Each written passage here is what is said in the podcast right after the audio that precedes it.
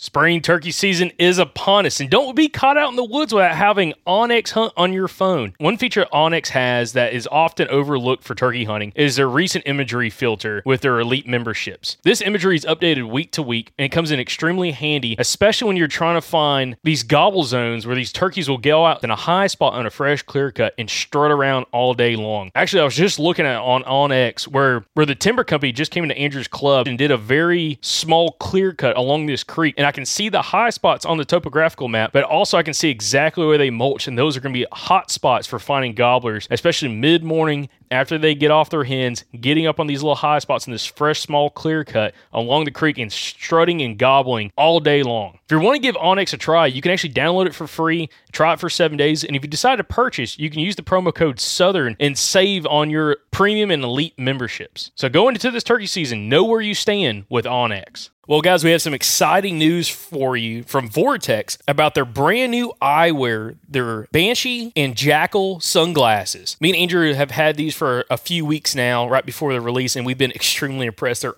awesome glasses, guys. And listen, if you're needing some new sunglasses, not only do they have the VIP warranty, but they're tough as crap, guys. Uh, scratch resistant eyewear, uh, it's extremely important. And also, they have safety features as well. So when you're out shooting at the range, again, these are rated glasses, so you are going to be more than protected when you're at the range. But they also look fantastic when you're out around town. So right now, Vortex has some special pricing on their website, which is vortexoptics.com for the new eyewear. But also, if you use the code Southern20, you get to save even more on this special pricing for right now at vortexoptics.com. Again, check out the new eyewear from vortexoptics.com and use the promo code Southern20 to save on their brand new eyewear. It's only a kick, a jump, a block. It's only a serve. It's only a tackle, a run. It's only for the fans. After all, it's only pressure. You got this. Adidas.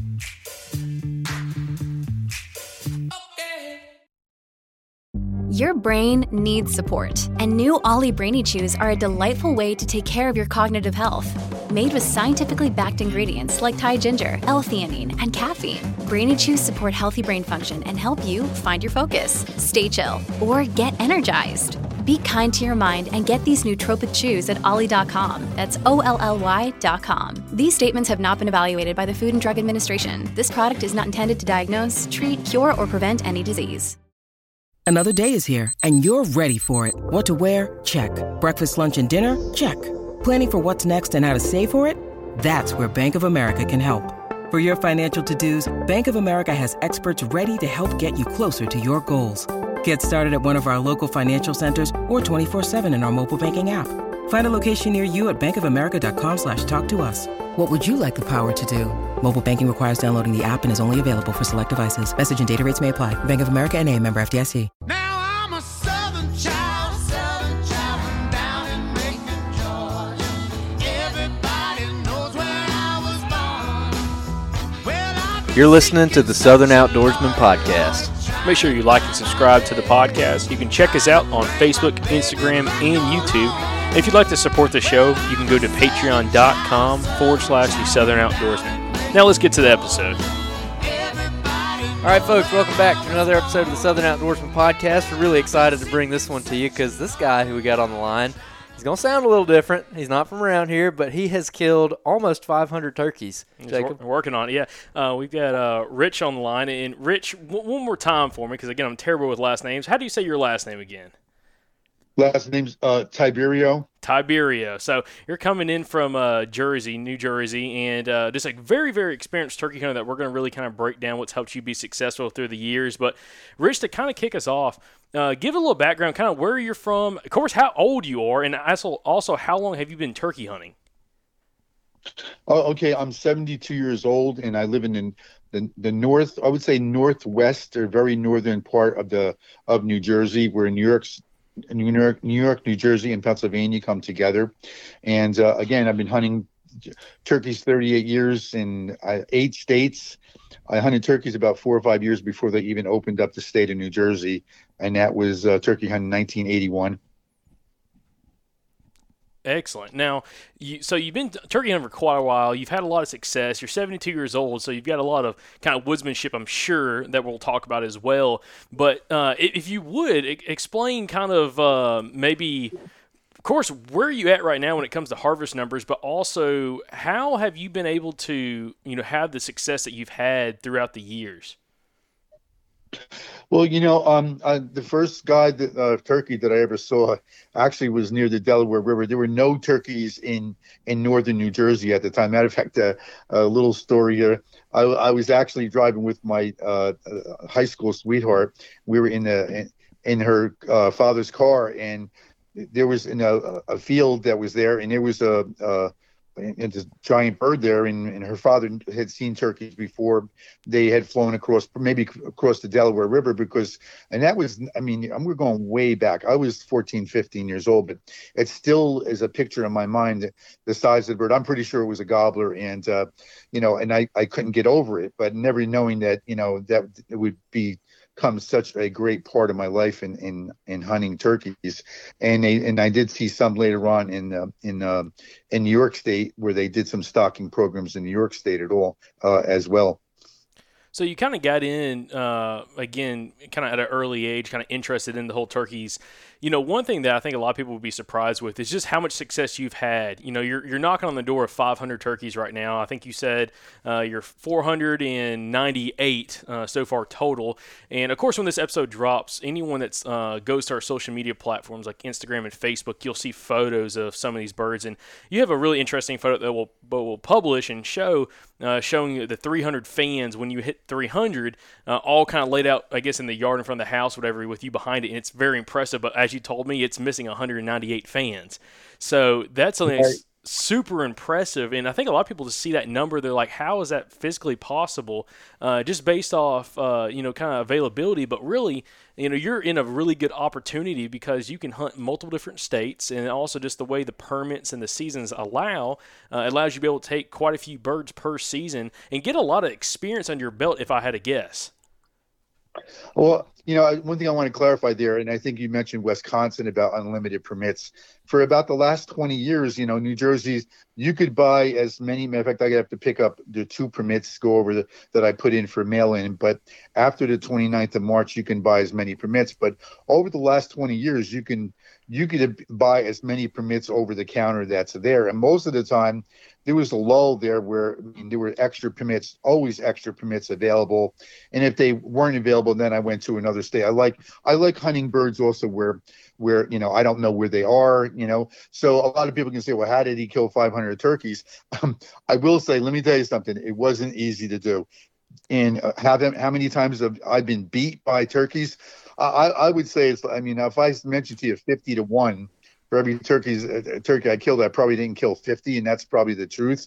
I mean, at least getting them to gobble back and not come to me. But you know, the I was lucky in northern New Jersey where the the when they had the stocking program the first couple years, the birds just propagated.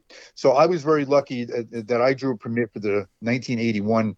I killed a six bird in the state of New Jersey, and I killed them about a quarter to. Uh, it was very lucky, about a quarter to 12, and you weren't supposed to basically move, and you say you can't move and stalk. But I, I got up and moved almost to walk back to the car, and I shot it with a Browning two and three quarter inch that I had for years, and with a modified barrel, and I was really lucky to kill the bird, and I was just. I was just totally stoked. So so you know I've traveled a lot. I put I put at least four thousand miles on my car, either scouting or driving to another state. So I do. uh, I mean I do an awful lot of scouting even today. Maybe a little bit less than I did before, but you know it's it's you know it's it's it's persistence as well. So I want to talk a little bit more about your background because I want to kind of do a wide kind of sweep of everything here, and then we're going to piece apart all these different topics from like how you scouted, how you've kind of learned, how gear has changed throughout the years, and how you've you know transitioned with new technologies. But before we get into all those topics, when it comes to turkey hunting and kind of your experiences, I mean, is a lot of this on private land? Is a lot of this on public land? Is it a mix of both? Kind of what's your experience when it comes to turkey hunting and the land and the opportunity that you've been able to have in, in your states? Yeah, I would say it's a mix of both. I belong to a couple hunting clubs where there wasn't a lot of high pressure in that. Pre- those hunting clubs bordered state land and federal land, and uh, we have a, a, a national wildlife refuge not too not too far from here, and that refuge goes from from uh, it's probably about maybe 20 miles long, 25 miles long, and uh, in that whole area there.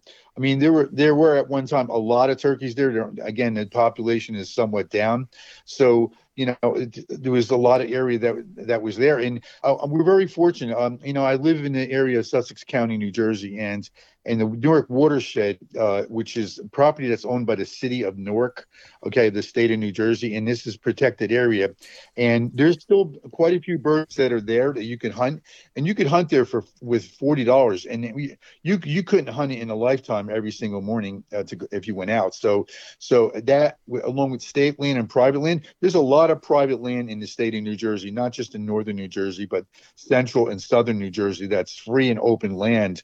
And I, I'd be true, I've never been crunched by a lot of guys uh, for where I, you know, have been interfered with. I really haven't. Now, also, Rich, uh, kind of give us a, a layout. You know, roughly how many days a season ha- do you turkey hunt on average? You think? Uh, you know, on the average, if I, you know, it starts the last week in in in April. It used to start the third week in April, and they they cut it back. And so basically, the last week in April to to the fourth, about the fourth week in in May, uh, third or basically just four weeks of the season, including. Uh, you know the, the the those Saturday permits as well, which which I go after. But and then uh, that last week, there's that whole week of um, New York State. I could still hunt that last week in New York State, which I which I concentrate on. So um, yeah, so there's a lot. But days wise, I would say scout. You know, if I start scouting now and you're just cruising around now, um, this I probably actually hunt uh, probably. I would say it's probably close to 42 or 43 days uh, straight, and then um, and then before that, I'm scouting. You know, all the time. I mean, if I take a ride in the car with my dogs, or anytime I'm I go out, you know, I'm I'm constantly scouting. I'm constantly out looking for tracks. Not so much calling, but just seeing where the birds are. So uh, I, I spend a tremendous amount of time. Uh, I, I mean, I, I calculated over 38 years how many days I actually spent turkey hunting, and it's it's it's just short of 10 years, believe it or not. That's 10 years out of my life um, that I that I've done that, and I I put a pedometer on myself. I clocked five 502 miles in one season. That's scouting and and roosting birds at night, and then coming out and going back and hunting the birds in the morning.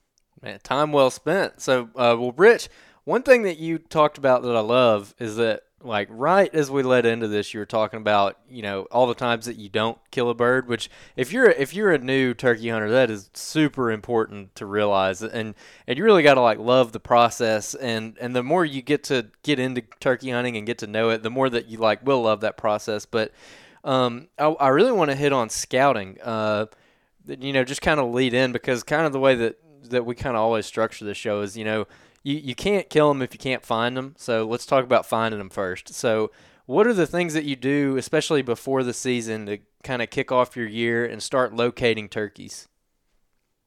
You know, a lot of it depends on the spring. Like this is a real late. This is going to be a late spring. Last year, last two years in northern New Jersey, we we barely had any kind of winter at all. I mean, we had some snow, but then it went then it went away. Where right now, I mean, I think these birds are really hurting right now. Uh, I mean, there's not a lot, a whole lot of food, but the but the birds are are tough. So, I, you know, I spend like I said, I spend a lot of time uh, out there just you know cruising the roads, cruising the farms. A farmer just put out some um, a whole load of manure out there, and sure enough, I mean, I don't know how they found it, but they found it, and they're you know they're there. Matter of fact, I rode by, uh, I rode by late, and they they weren't roosted too far away. Mm-hmm. So I'm looking, I'm looking on, you know, I'm looking.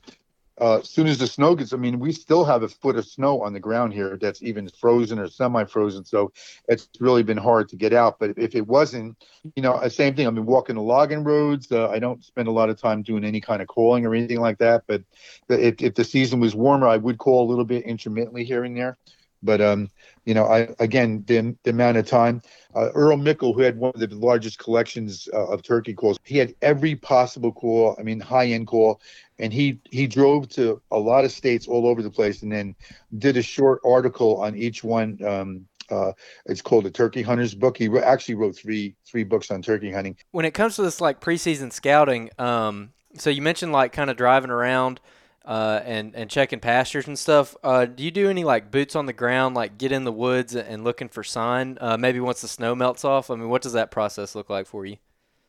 Oh yeah, you know, I'm looking for turkey scratch. I'm looking for sign. I'm looking for anything at any time. But you know, sometimes there's not a lot of sign that's left by. And they, I mean, if they're walk just walking through and cruising through, sometimes you not less. I mean, if you get a, a larger flock, the flock I saw the other day is there was about 25 birds there. So so if you go through there, you know you're gonna see you're gonna see a lot of sign there. Where first, uh, basically before, um, you know, like I said, when there was a large population within 10 miles of where I lived, or even 20 or 30 miles, there, I mean, there were a lot of turkeys. So the more turkeys there are, the more that you can learn. That's how I learned a whole lot by I, I watching these birds fly up and uh, and fly down, fly up cackles, fly down cackles.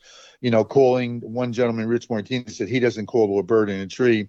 And I, I've used a, I know you've heard of a chisholm call, or I used a trumpet a lot, just very slight yelps in there because I hunted a lot before school. That's one thing I'm maybe going into a little bit is that, you know, I, I only a lot of guys can only hunt the weekends and and basically I wanted to hunt a lot more of that, but due to the fact that I live so close, I was able to roost birds at night. I mean, sometimes not get back until nine o'clock at night. You know, get up early in the morning and get as close as I could and try to call the and try to call the bird in. And sometimes I had to I had to get back by six thirty, quarter to seven and many times I lost, I left literally hundreds of birds over 38 years where I couldn't work the bird. Oh wow! So let me ask: Is there a time where it is like, is it is there such a thing as it being like too early to scout? As in, if you if you go out, like for us, our season is about uh, a little bit over 20 days out right now. Is it too like if I go find some turkeys right now, will they have moved on? Like, is it worth my time to go put boots on the ground and, and find them right now, or will I just have to relocate them once season comes in? You know, I heard that. Uh, heard the other guy say the same thing. Yeah, they kind of. I mean, they kind of switch off. I mean, it, it's kind of. It's not uh, productive to a certain extent right now. I mean, if I mean, right, especially with me right now, with the with the snow being on the ground, with you being on the ground there, I, I would say anytime that you could still spend being out there, whether you're just out there for the exercise or, or looking for birds. But you know, I, I concentrated mentally. I mean, like I, I mean, I did everything in the beginning to try and find birds, and finding birds was the is the key to killing bird. Barry and Gene Wensel moved from the from the uh, from the um, uh, the Milk River to Iowa because they want to kill bigger and better and better bucks. Well, it's the same thing, you know, same thing. Not not killing a, a, a big turkey, whatever, but but um, you know, just you know, doing the research as much as you can. The, I, I believe the more that you can get out there, because you know, you don't know when you're going to run into them. You, you, you could be out there one time and say, well, there's no turkeys here. You go back two or three days later, a week later, and all of a sudden the birds are there. So it gives you that confidence to go back with a little and, and confidence uh, is is the big key to being successful. So are you going out and trying to locate uh, like a bunch of different groups of birds and kind of like in a way like mark toms uh, to come back to, or is it just like is it less like uh I don't know like organizing that? Like, are you just going out and finding turkeys, or are you like going out and finding like a group here, a group there, and kind of keeping tabs on them? You, you know, when there were a lot of birds, and I still do it now. Uh, you know, a lot of times I, I just if I find a find a rooster bird, if I if that's the bird I want to hunt, then I'll I'll go in. If it's not, and it wasn't conducive to like at the time I told you I, I had to get back to the house and get back to school and drive maybe an hour an hour to work. So uh, it, I, I chose the, the best location for me to get in there and get out as quick as I can if I if I could kill that bird. And sometimes the, the kill was very easy, and other times the bird I mean it was right at the border where I had to get back and you know and get back to the house and stuff. But but again finding finding the birds. Er, er, er, I mean, to kill the number I've killed, you can imagine the amount of time that I spent uh, I spent out there. I mean, the you know rainy weather, cold weather, you know, it didn't matter to me. I mean, killing a bird. I mean, I I, I was out there to be successful. I mean, I, I, there's what I didn't go out there for a stroll. Trust me when I said that. I, I went out there with one goal in mind, and that was to kill the turkey. It was like nothing to the right, nothing to the left, just concentrating on on killing the bird. And and I did everything I possibly could, whether it was learning learning how to use the best calls I possibly can and varying those calls. Uh, well, you know, as I be, progressed as a turkey hunter, you know, I, I'm not a master at each one, but I use a tube and I'm a big trumpet player. and uh, but I always have a slit used. I started with a Cody's Cody's uh, glass coal and a DD Adams. So um, you know, I used whatever I could and tried to master each call. I'm I'm not a master of a like what some guys are, but but uh, I'm very confident in the calls that I have. So I, when you were talking about that, something just dawned on me. Like the number of, of turkeys you've killed over these years, there had to be a moment where you went from like going out and and like and just kind of turkey hunting to where you you really started being efficient and started knocking them down, and, and that's the only way you could rack up those numbers. So, I mean, what is uh what is is there something that clicked for you uh, early on where where after you figured out this one detail or, or one tactic or whatever you started being a lot more efficient and started killing a lot more birds Well, you, know, you could you could put so many things into perspective that way. You could put the gun in perspective. You could put the coal in perspective that way. That the, the coal that you use, the coal that you use with the most confidence. A lot of times, that whatever somebody starts hunting with and gains confidence kills that first bird. They're they're they tend to go back to that same call, which is which is good. I mean, being proficient in, in with one or two calls is really great. But I found later on that that some birds just, just did not respond to that. So you know, I had to switch to you know switch to a box call or a slate call. I don't carry a lot of whole a whole bunch of calls, but you know, always have a, a slate and a box and a uh, I, I use a tube call to roost birds to fly, and I use a fly up, uh, a fly up a cackle on a, on a tube call and a fly down cackle, some sometimes on a tube call as well. So you know, it's it's it's you know, it it's this the turkey will dictate the situation and sometimes no matter what you do i mean you could be if you're successful that one time with that one with that call and that method and maybe successful that time with that bird but another time it, it won't be successful. So there's so many different variables and you know after a while you just listen to a bird and you could just whether he's just gobbling back or whether he's screaming back to you. Um, you know it comes with experience. Again i mentioned the other guy saying about when I can move and when I can't move, and that and that comes with experience too. I, I've moved many times and and got away with a whole lot, and I killed a bird. And and then later on, you get too cocky and you and you start moving again, and, and think you get away with something where you should really count it on your calling. If I would have counted on my calling many times, I would have probably killed uh, you know, I probably would have been by 100, you know, a, a, long time ago. But, but yeah, I mean, I, I mean, I know I, I killed a lot of birds. I mean, I'm, I, I, if I had 15 permits, I kill, sometimes I killed 15 birds and, and I've gone a week or seven, eight days and not killed a bird. So it's not that there's any kind of guarantee that and anybody said that uh, turkeys are stupid. I can go out there and kill a bird anytime I want. Well, uh, I, I don't know maybe you're talking about a different bird. Rich, I, I gotta kind of re-ask this question that Andrew asked and, and, see maybe if we could dive a little more into it. Do you remember a time or a year when you went from you know just kind of getting into turkey hunting to something clicked with you, and you you just started having more success? Was there something that you remember changing or something that you remember learning and doing that started helping you have more success, especially earlier on?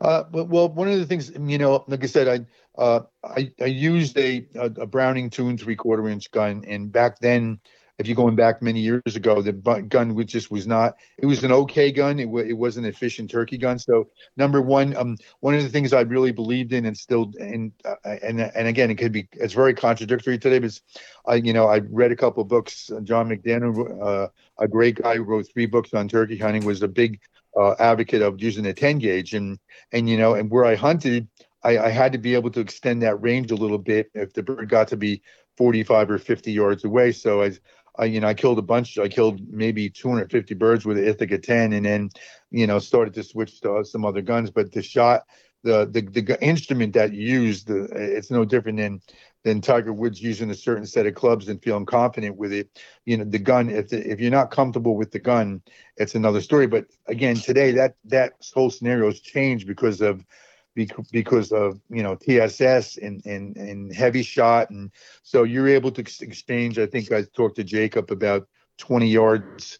I mean, uh, a 20 gauge using a 20 gauge where you can kill birds at 45 and 48 yards and maybe even 50 yards with a 20 gauge if you've done some extensive work and got a great choke tube. So, so, but again, uh, finding, I mean, I'm not trying to evade the issue, but, you know, finding the birds and having a lot of birds to hear and listen to and work, that's what's going to give you the the experience as to what you know what call to use, especially even with you know in working a hen. I I killed a lot of gobblers because you know I really pissed off the hen, and so they that main hen came and and the rest of them came too as well and, and sometimes that's to a dis that's to a disadvantage because they're gonna you know again they're gonna pick they're gonna they're gonna pick you up it's gonna you're gonna have to take that shot at 40 or 45 yards Yeah, and I want to talk a little bit. I want to talk a lot more about confidence, but before I want to dive more into like the whole aspect of hunting with confidence, which we talked a lot about during uh, deer season, uh, but will translate very well to what you've been doing and, and kind of how you've learned to be confident, be a good woodsman, and understand you know these birds that you're working and, and kind of understand how to handle different situations. But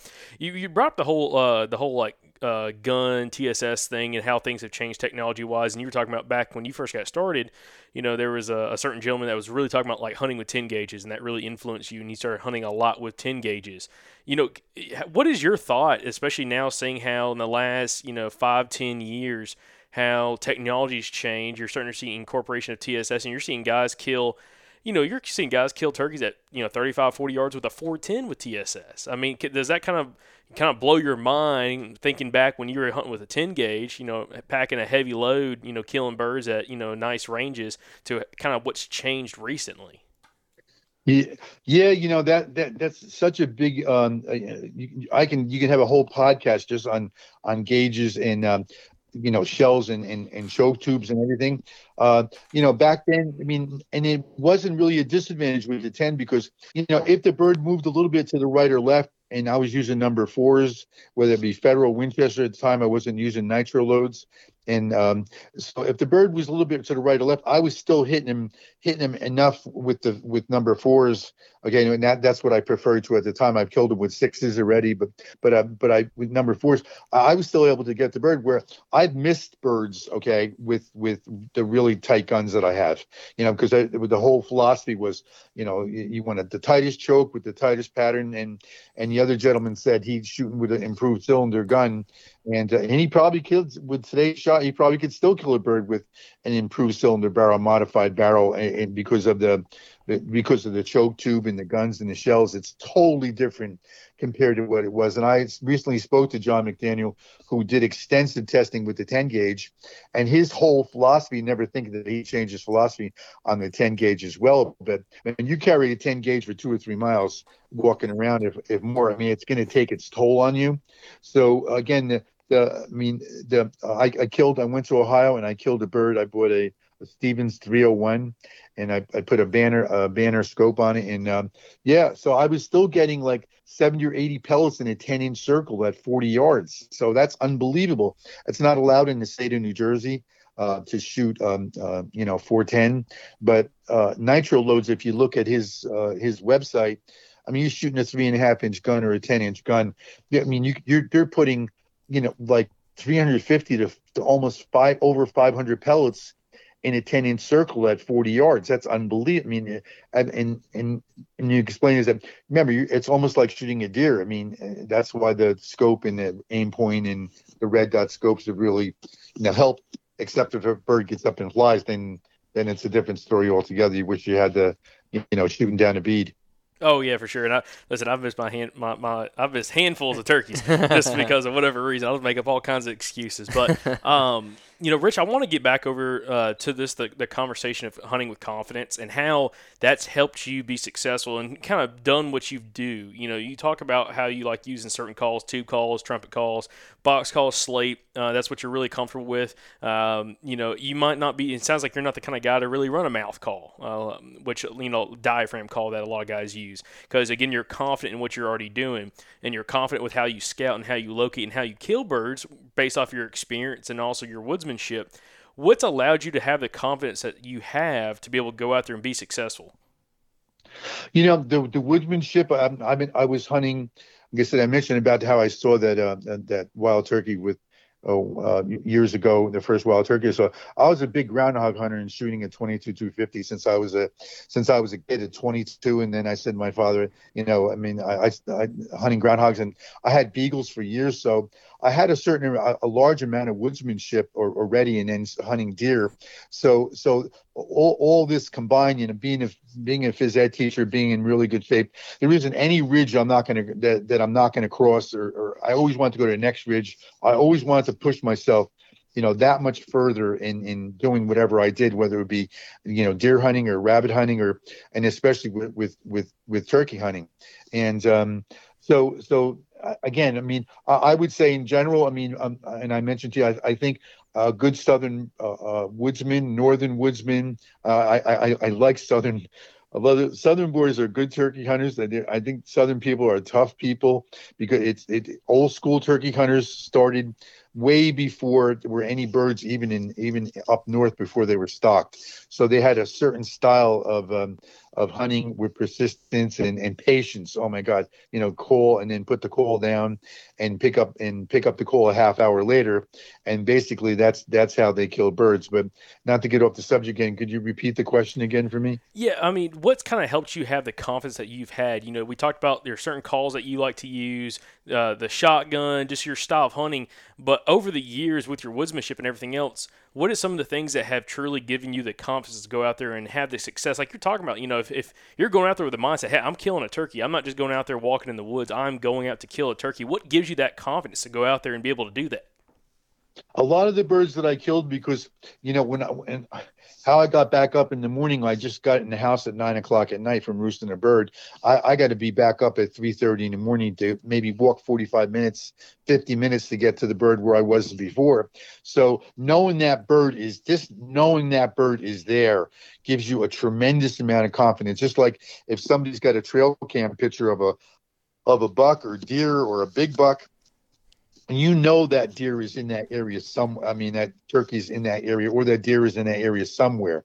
But to know that bird gobbled and you left them that night that night and you're going in in the morning you know he's going to gobble more or less you know i mean um, i i can't recall any time that a bird like didn't gobble maybe only gobble once or twice depending on the weather or just i mean and which was kind of like unusual. The more birds the more they're going to gobble. But but you know, not being confident and know that knowing that the birds are there, that was a big choice, especially with the amount of birds that were in my area. And even if I did leave that area and didn't kill the bird, and I was able to, well, was if I was off from school or or if it was a Saturday I was hunting, that I could go to another area and start working a bird and then learning from that bird uh, and carrying that experience over.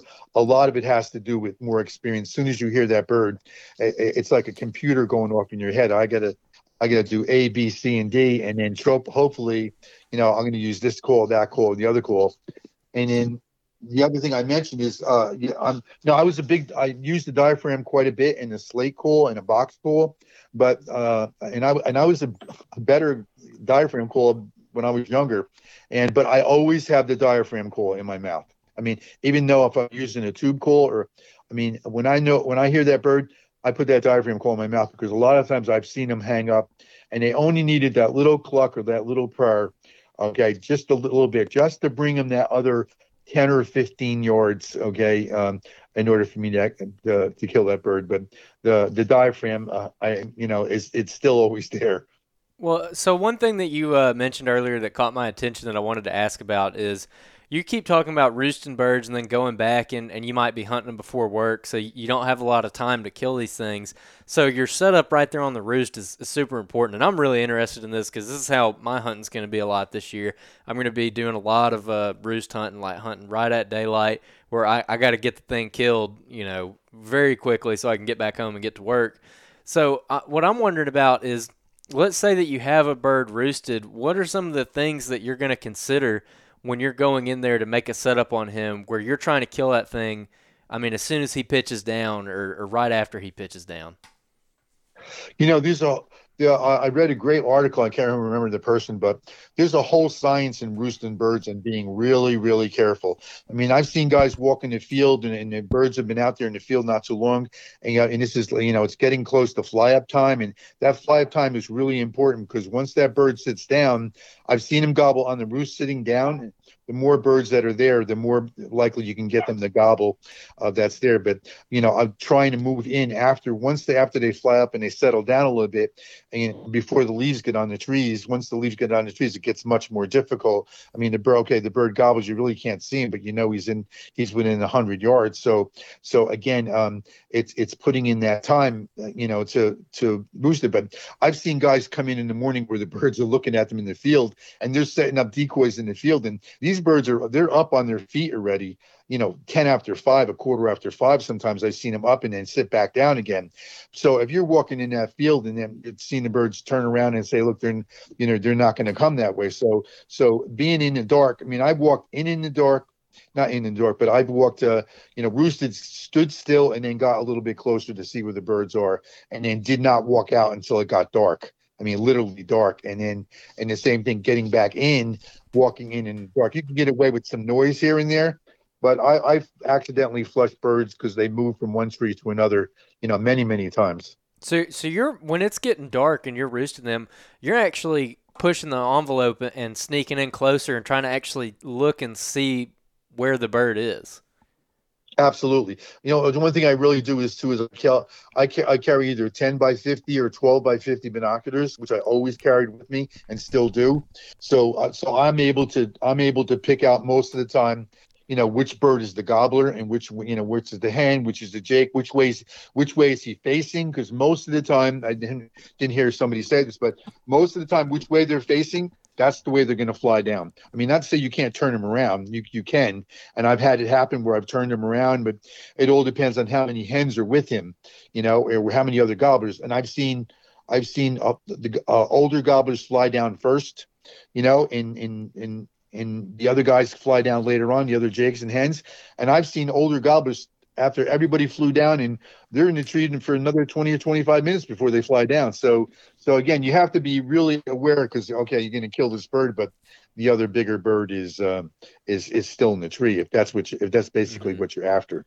Yeah, so this is where the devil's in the details. So so like you go in there and and, and you're trying to see the bird on the limb and that that's not something I've ever done. So at this point that's a good piece of advice, but I'm wondering like, okay, what do I do with that information though? You know, when I see that bird on the limb and, and maybe see what's around him, you know, how do you use that information to know how to set up on him? I mean, like how do you, are you trying to figure out exactly which tree you should be up against before daylight? Are you trying to figure out what kind of calling you're going to do to him uh, by seeing his location and maybe his demeanor? Like, what what are maybe dive into like some of the finer details of it and what they mean and, and how you process that.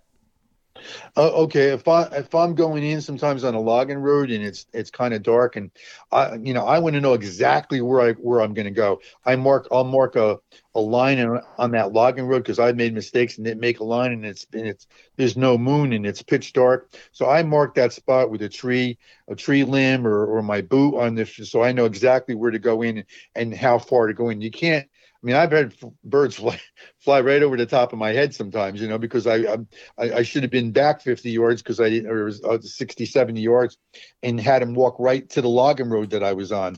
So so once I find the bird that's there, I mean, I still roost birds, uh, not not to the extent that I did it before because there's not as many birds, but but uh, the same thing. Uh, the, you said the one guy doesn't call to a bird. I I, I mean, I I had him with just just a tree, just a light, light tree call. Again, if you've heard of a, a Chisholm call, It's a trout call. Actually, the tr- this trout call was actually copied by um, uh, uh, Earl Chisholm. Developed the call, and uh, uh, out of a piece of cypress with aluminum strip. And uh, actually, Ben Rogers Lee came up with the same call, only only he patented. So just this trout call I've been very successful with. But you could do it with it. I mean, you could do it anything. You do it with a slate, but I just a little bit, and I've seen him gobble back, you know, from 200 yards away. The lightest call you pop, no wind, quiet. Just I said, no, he can't be gobbling back to me. And sure enough, I mean, this bird they are able to hear a tremendous uh, uh, amount, and then and then I don't give him too much after that. I mean, I really don't give him too much after that, and let him come looking. Let him come looking for me. So that's my scenario from there. Again, again, eh, I mean, I'm retired now, so I, if I do roost the bird, I can still work the bird and anticipate which way he's going to go. But if there's a field there and he's next to, he's roosted close by and he's facing that way, well, then I'm not going to set up there because he's only going to, he's only going to pitch out and go in the opposite direction, and and then the whole game starts all over with after that. If I have to, you know, circle him and, and then and then and try to call him in, and if he's out in the field, it's going to be that much more difficult. So, are you trying to let's say let's say there's no fields around, it's more like a big big woods type environment. Are you trying to figure out a way that you can set up on top of that gobbler, um, like or, or up above him in elevation? You know, um, it's not, it's to me. It's always been very difficult to kill a bird downhill. I've done it like once or twice, and I can't really say it was downhill. You know, basically they like to. You know, it's always been a strategy is, and which which a lot of birds have beat me that way. Um, if I'm on top of the hill and they're below me, I mean, when they come up, you you you better be anticipating which way they're going to come up. And I've gotten caught, I've gotten caught looking down the bead, you know, to the right or left, and all of a sudden they're there, and and sometimes, you know, the game is over with. I mean, I've had birds so close sometimes, and and and not kill the bird because I didn't anticipate. Anticipation as to which way the bird is coming will be the difference whether you walk out of the woods woods with the bird over your back or not. So the and so that is really critical, especially in mountain woods. You know, I just watched a, a video on TV just before, and the bird actually snuck right around the guy, and the guy's filming him, and the, the guy, the bird walked right around the and totally quiet, never never gobbled. It was just a, a great video that that I just saw probably about an hour, two hours ago on TV. So anticipation of which way the bird is going to come and, and having the gun up, looking down the looking down the bead is is really really important. When you're walking in uh, in the evening and roosting them, and and then walking up there and trying to get a visual on the gobbler, uh, are you are you walking into the point where you're like trying to pick the exact tree that you're gonna hunt him from, or are you just more trying to confirm his location? No, it's combination of both. I'm trying to pick a okay. Is there, there's a good tree? I mean, the ground is kind of uh, it's a little, you know, it's a little flat where I can see a little bit, you know, and um, so it's kind of like okay, you know, where is he? What do I think he's going to do? If he's done, and, and I've hunted a lot of the spots that I've hunted, I've hunted previously, so the birds tend to sometimes many times follow the same pattern, but I've seen them completely do the the exact opposite what I thought they were going to do, and say, you know, how could this be? And they went out this way every single day, and all of a sudden they turn around and do, and and the hen flies out, and that's that's the way. You know that I, I had hens fly out one way, the gobblers fly out the other way, and and go in the complete direction. I think sometimes it has to do with the with that one dominant hen that he wants to be with. So if you can, I mean, that's pretty tough to figure out that way. So no, it's a combination of uh, again, strategically knowing, you know, you know, you know, when I walk in, the the spot that I pick, where is he in the tree? You know, did I pick the right tree? And many many times I picked the wrong tree, but you know, many many times I picked the right tree. I mean, I've killed I've killed birds, you know, and roosting birds and where uh, it, it almost was too easy to a certain extent. I, I hate to say that, but then, then uh, the following week later, you know, it, it, I, hunt, I hunt a whole week where I had birds gobbling in two or three different spots and not kill the bird. Rich, would you talk about the importance of entrance and exit plan for roosting birds?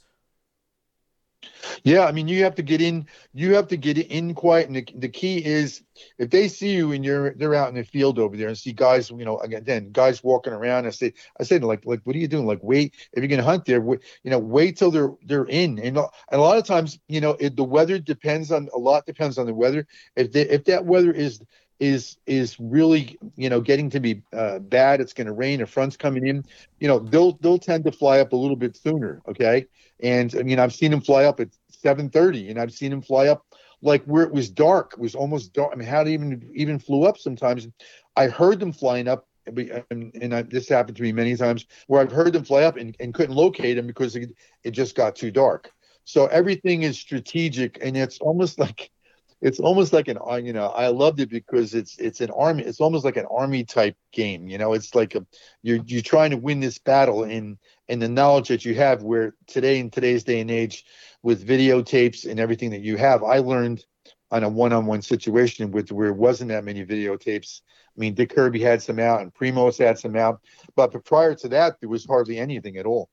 Yeah, one thing that's interesting about uh, you and kind of you know hunting and focusing on roost locations and having a lot of success doing that is, you know, you're doing this way before any kind of technology was around, like we have now with smartphones and like onX and HuntStand, where you can drop a pin exactly in the same tree that bird's are sitting in, and you can you know walk within. You could draw a circle, you know, of 60 yards around that tree or 100 yards around that tree and get right to that perfect point you know, with today's technology, where back then you were doing a lot of it just based off woodsmanship and based off uh, really just uh, kind of guessing on the scenario, you know, kind of getting back in an area and thinking, okay, I think he's 80 to 100 yards away, which really he might not be. But again, uh, it is kind of interesting just how technologies change. And let me ask, do you take, when it comes to roosting, I mean, do you still kind of do what you used to do in the past, or do you now use some of this newer technology like uh, these new apps that kind of help you pinpoint exactly where, you know, some of these birds are actually roosting for you to be able to get a little more accurate on where you want to set up?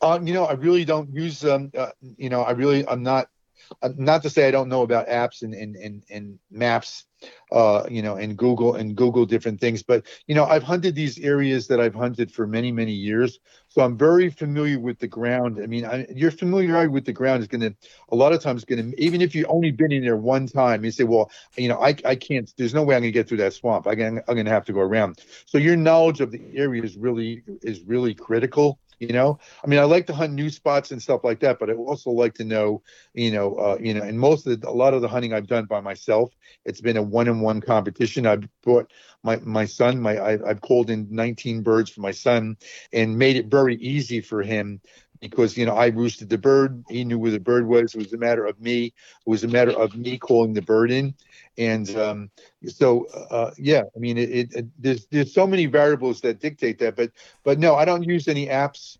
Uh, basically, it comes with experience, and even with yourself, you you.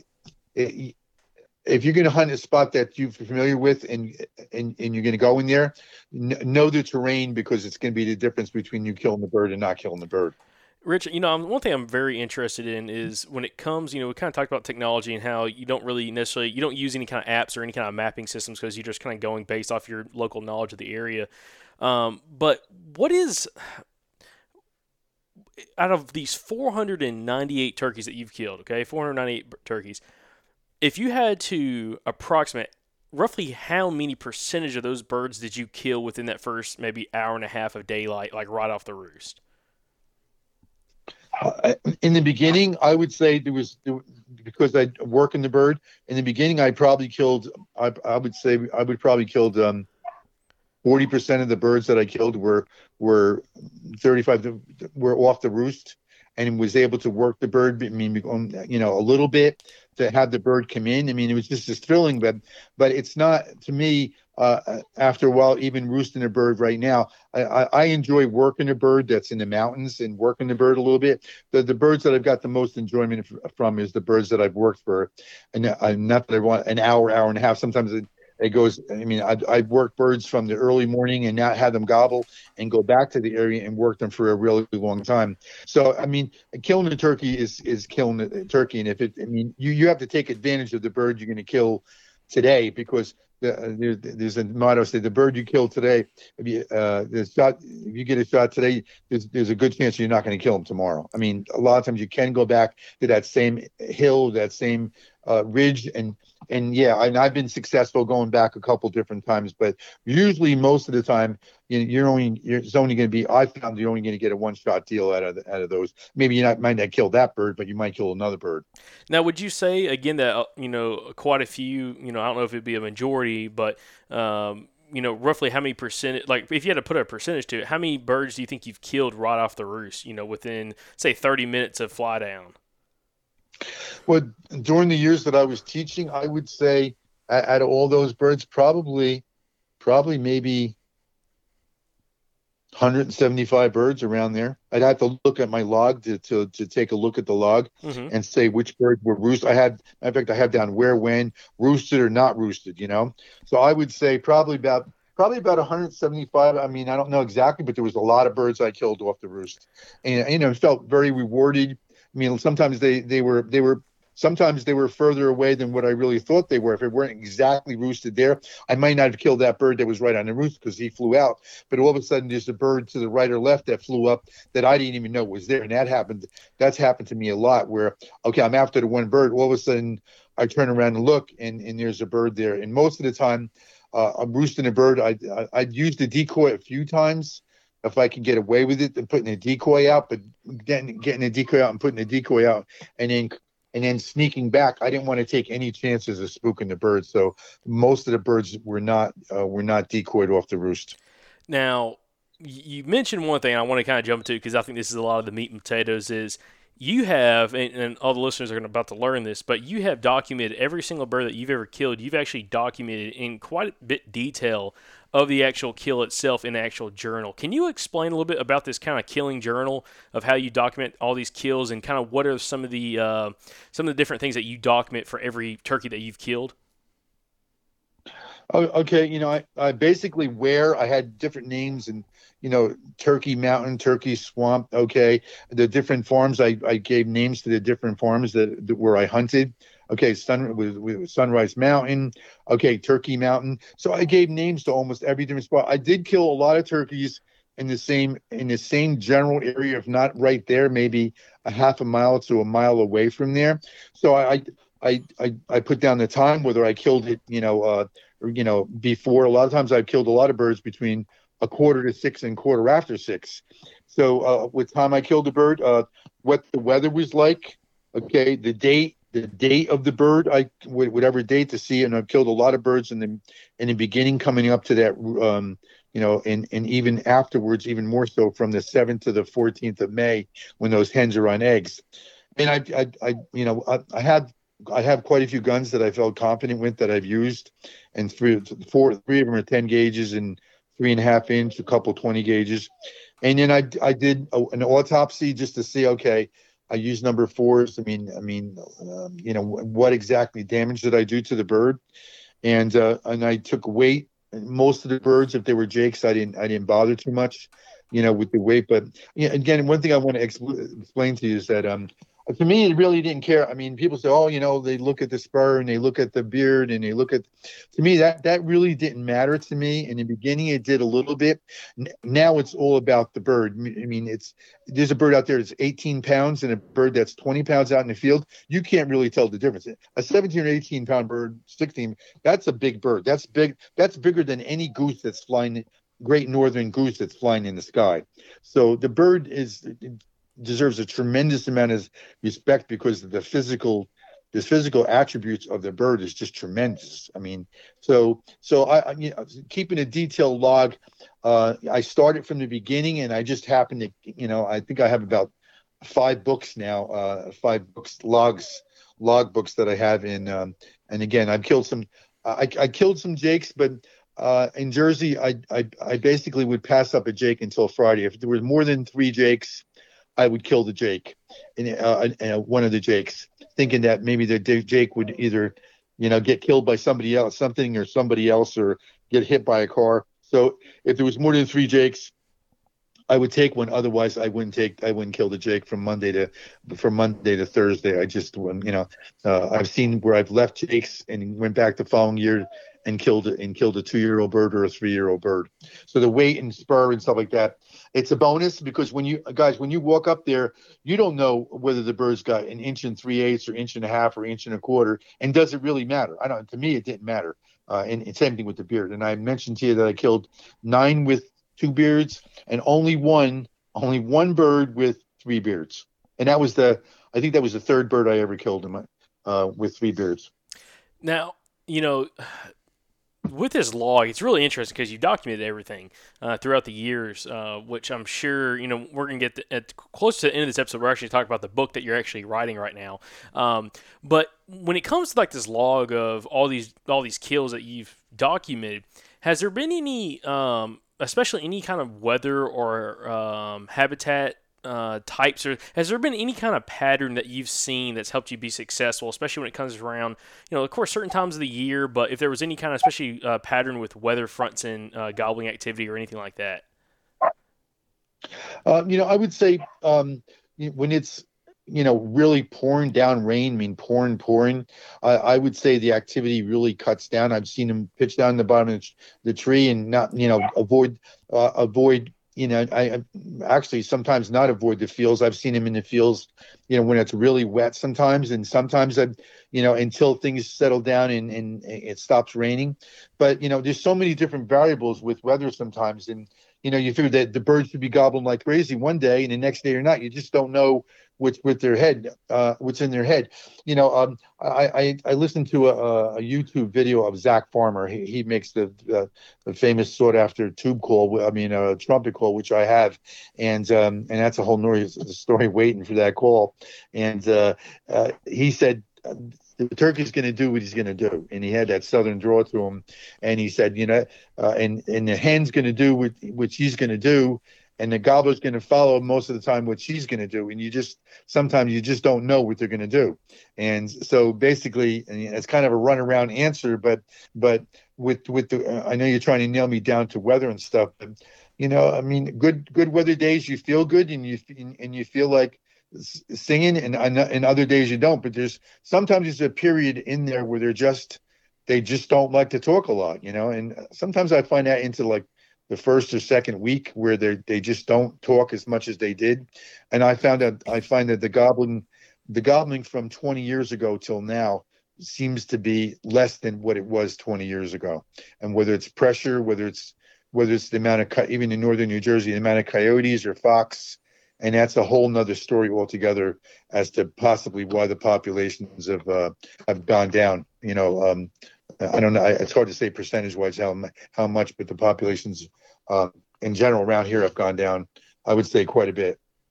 Now, you know, when it comes to this this document that you have and the documentation of all these different turkeys, uh, has there been anything interesting that you found, you know, after doing it for so long? I mean, have you gone back and like reread, uh, you know, some of the things that you've written down from past, you know, kills and harvests uh, that you you found very interesting, uh, or maybe there's nothing at all, but just other than just the record itself?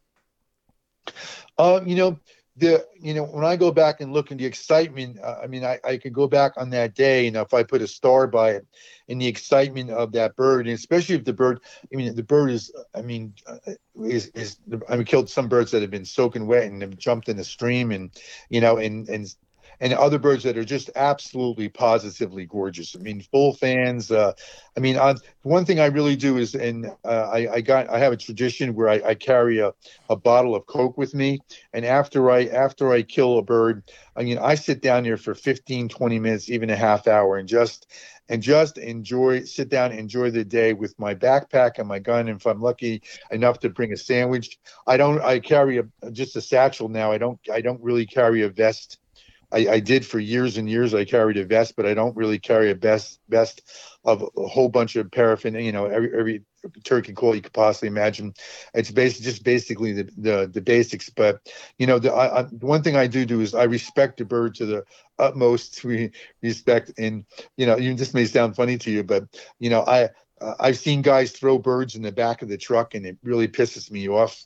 And and I recently got kind of like got in a little bit of trouble because I I, I got on a guy's case in Facebook because the bird was laying in a canoe and all blood was coming out of the bird's head and and I, I mentioned it and the guy's a pretty famous uh, uh, turkey calling champion Al Kohler, and I, I, I later apologized to him but but um I, I don't like to see somebody mishandle a turkey I, I, I handle the bird with the utmost respect most of them believe it or not I, I put a piece of canvas down and write on my front seat of my car but and but that's that's how how highly I think of the wild turkey it's just a, just a uh, a beautiful and tough.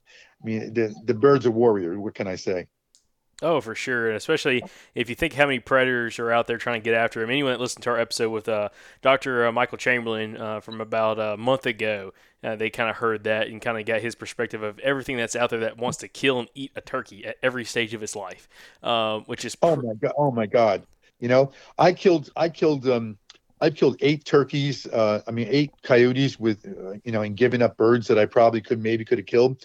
There's one incident where the, I, I was on the last day of the season in New Jersey. It's about maybe 15 years ago, and I seen this coyote running out of the briars, and the mother is like he could have caught the mother in, in in no time at all. The mother was like ten feet away, and he was in there chasing the turkey chicks in the briars, and, and running out. So I, I ran down like about uh, maybe 60, 70 yards down toward the briars when he ran in, and as he came flying out, he had a.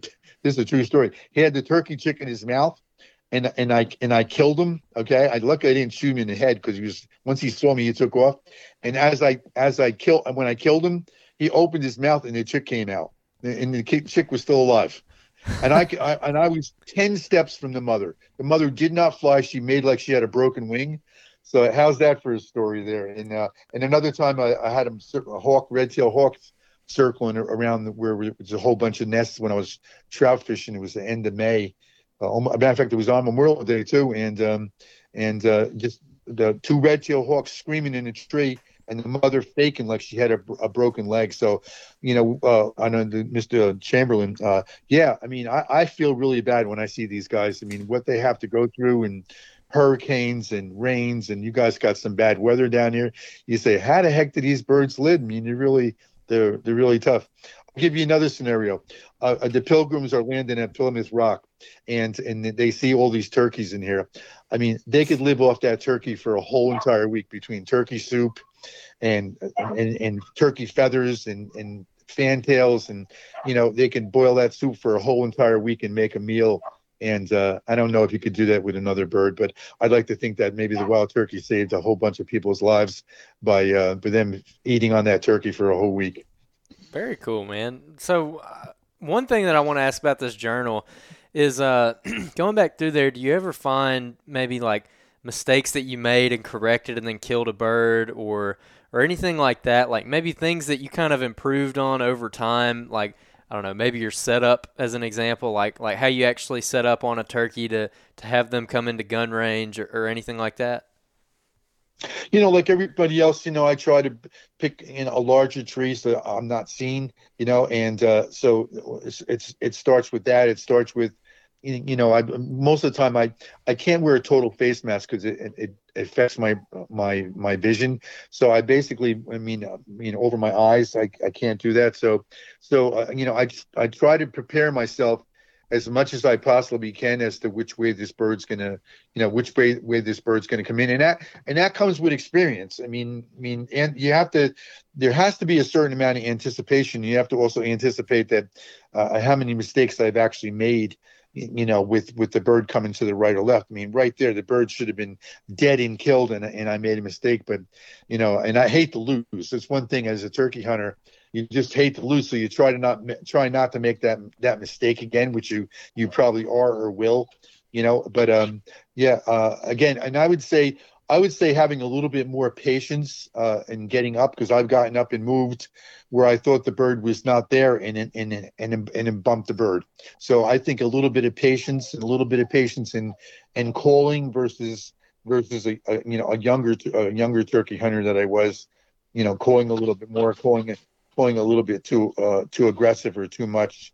The, the it's actually feeling the bird out as as you as you hunt them. That's another thing you mentioned earlier is uh you were talking about how you probably would have already hit you know gone well beyond 500 if in a lot of situations rather than move you would have trusted your calling more. Can you kind of unpack that a little bit about, about what it means to trust your calling and and just kind of what Yeah, that whole have- situation you know, is? You have to obtain a, the, the maximum proficiency with each call. I mean, there's such great slate calls that are out today and glass calls. I mean, these, so many guys are making great calls today, but you you have to be proficient. I mean, I really mastered the tube call. I mean, I I, I like the tube call even in the fall. I mean, one thing I didn't mention is I've killed about 30, 30 of the birds, 30, I think 32 birds that I've killed. They've been, I because I'm hunting with the recurve a lot with for deer, and uh, I've uh, with that I've killed in the fall. I've I've only killed two with the bow, two with the recurve. I missed a whole lot with the recurve, but um, uh, you know, I, I I spent I spent a lot of time, you know, hunting them with the recurve. But it's with the, rec- the compound is it's much easier. I never kill them with the compound or crossbow. I don't own don't own them, but but uh, with the recurve, it's anyone that's killing birds with the recurve. It's that's a pretty tough gig right there. Yeah, when it when it comes to like trusting your call and everything, and, and you and you mentioned like getting proficient with your call. When you say that, are you meaning getting proficient uh, with like different types of calls, as in like getting proficient using a slate or a box call, or are you talking about the actual individual calls you're making, like a cluck and a purr or a yelp or anything like that?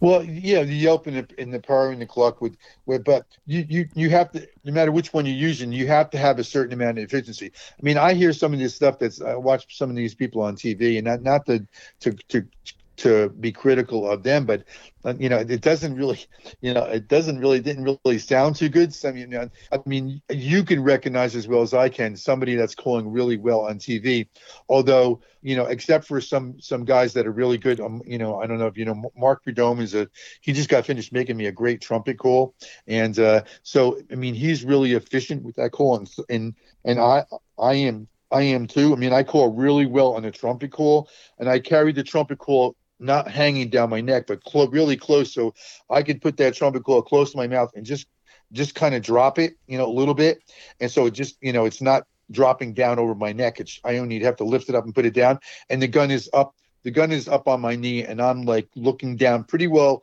looking over the top of the bead a little bit. So I, only thing I have to move is to the right or to the left. And also when I sit by the tree, I I try to sit like 45 degrees a little bit from where the bird is coming from so I could shoot all the way to the right and all the way to the left. So that movement as to you moving right there and, and to re-explain it again, if you if you if the bird is coming I said if, rather than position yourself directly where the bird is coming straight toward you, if you go 45 degrees, you know, uh, either to the right or to the left, you'll be able to move okay that gun you know without too much without too much movement so but the efficiency you, have to be able to use uh, uh, you know i mean a box is easy but uh, uh, you know find a really good slate. I, I like um i like glass more than i do the uh, than i do a slate. And and and of course the tube call and um, and i've killed i've killed some birds with a scratch box call only because only because the challenge came with me as to okay i want to kill a bird with a with a tube call or wing bone call that was the challenge to me not it wasn't so much count challenging in killing the bird it was the challenge of killing the bird with a different a different uh, turkey call especially uh especially that i still get a thrill with the trumpet or wing bone or or even a, a, a tube call you guys do you guys use a tube call much No, I, ha- I haven't used a tube call. No, I mean, if you want to go in um, using it, if you could use a diaphragm fairly well, you could learn how to use a tube call. And a tube call, I mean, if that, during that time, uh, if they're gonna, uh, if I would use a fly up call, I'll, I'll use a fly up that that flap cackle or fly down cackle, and I'll gobble right behind it, and and that mm-hmm. seems to turn them on some sometimes because a lot of these birds will gobble a couple times before they flap and roost, or once they get in the roost. And the more birds that are on the roost, the more likely you're going to get them to gobble back. I don't know if you ever heard that before.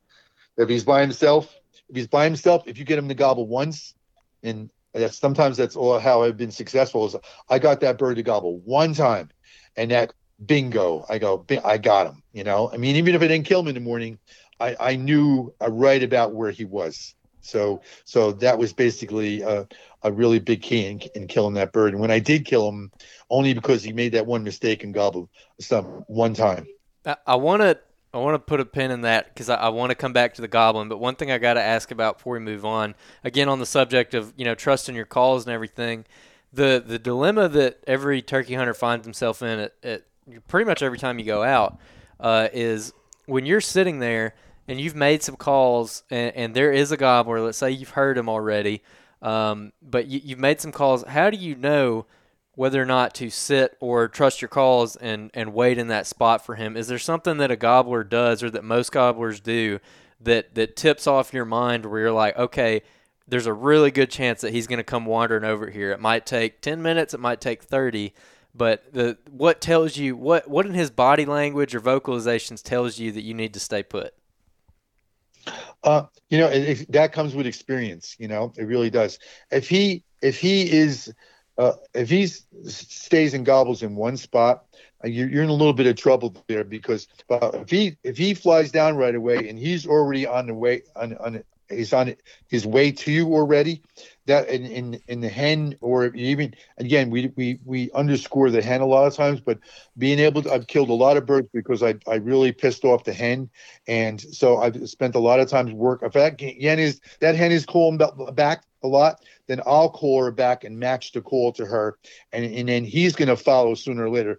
The problem is if she follows in too close, sometimes, you know, she's gonna if she's if she's to pick you up, and I've had him come close and not kill the bird because the the hen just just came in too close that way. But if he's on the move right away, you really don't have to do too much more. I, I wouldn't give him a whole lot. That's that's where I have the diaphragm some coal in my mouth because if I can't pick up that tube or or, or, or work that slate, I got that diaphragm in my call, and just if I give him a little bit of cluck or a little bit of a yelp here and there, a little bit of a purr, you know, just to bring him in that rest of that time. Okay, he's sitting there waiting, he's looking, debating, and I gave, and all of a sudden, yep, I could see him here, you know, and here he comes. So um, I, I, think that you, I think that like the other guy said, um, uh, the other guy, Rich uh, Hunting Osceolas, um, you have to be able to. It comes with experience and uh, evaluating that situation as to you, you, the terrain.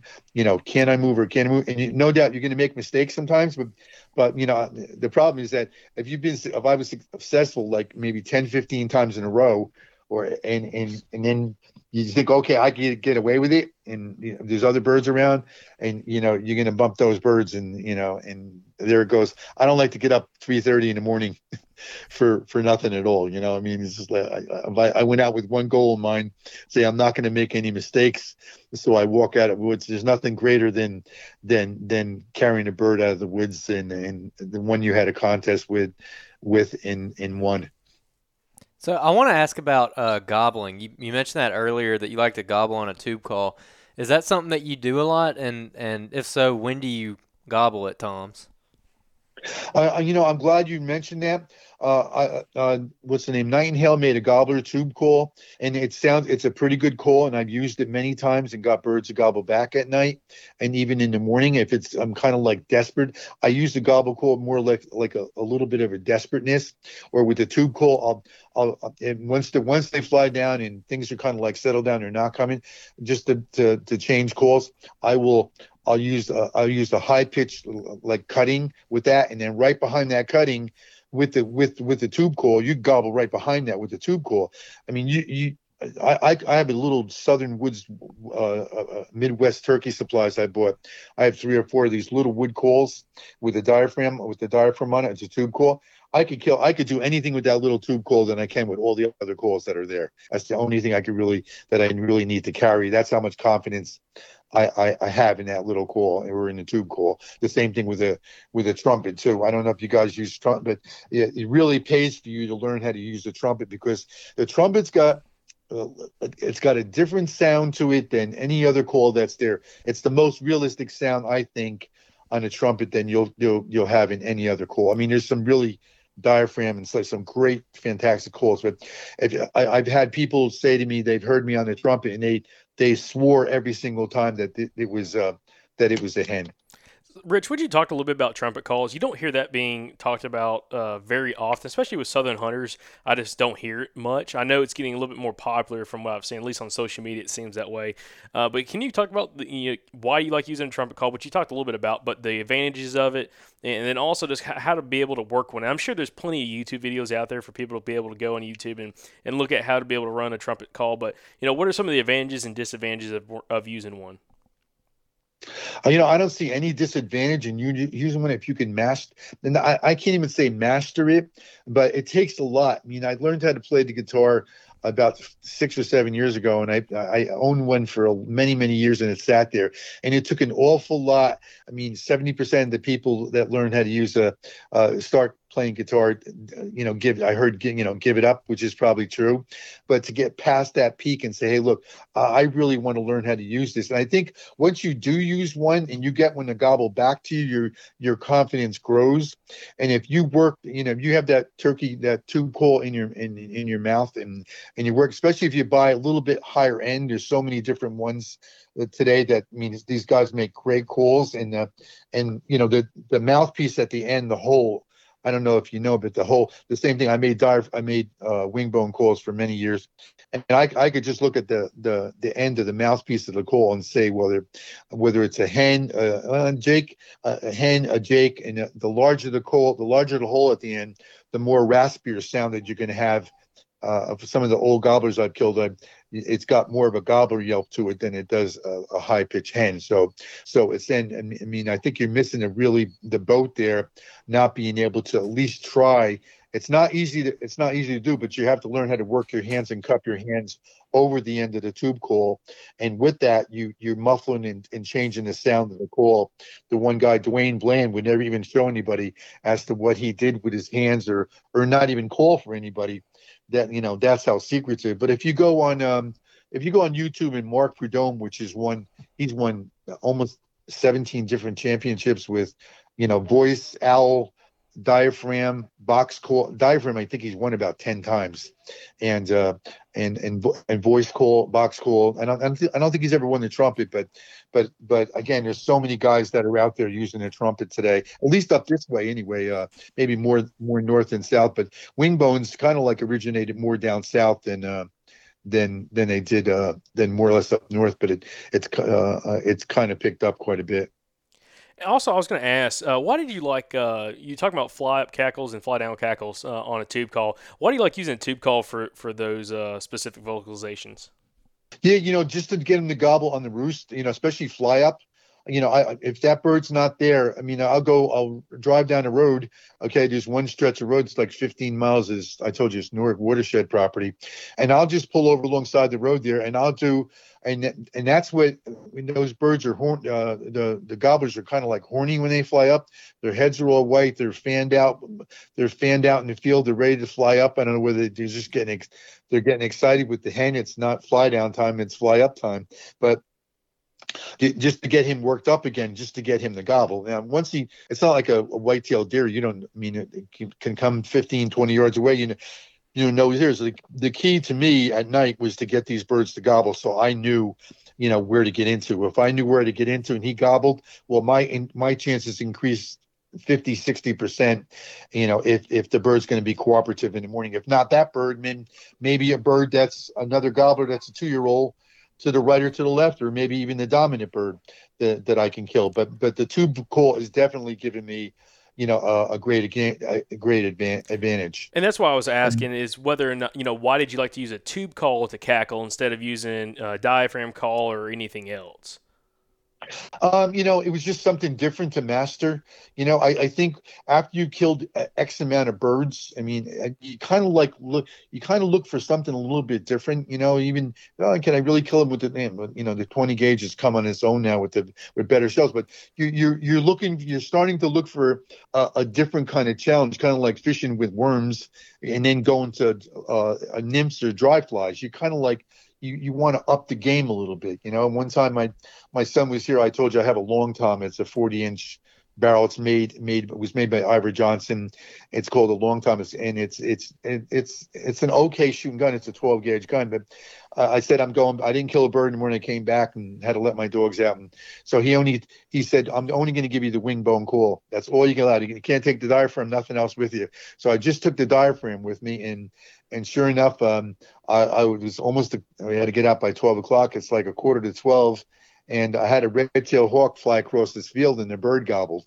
And I and I went back up the mountain there, and I called on the two on the on the wing bone, and and end up and end up you know killing the bird and bringing the bird back. So that was kind of like a big accomplishment. And sometimes I just bring the I just bring the trumpet with me. I mean, just only because uh, after you killed quite a few.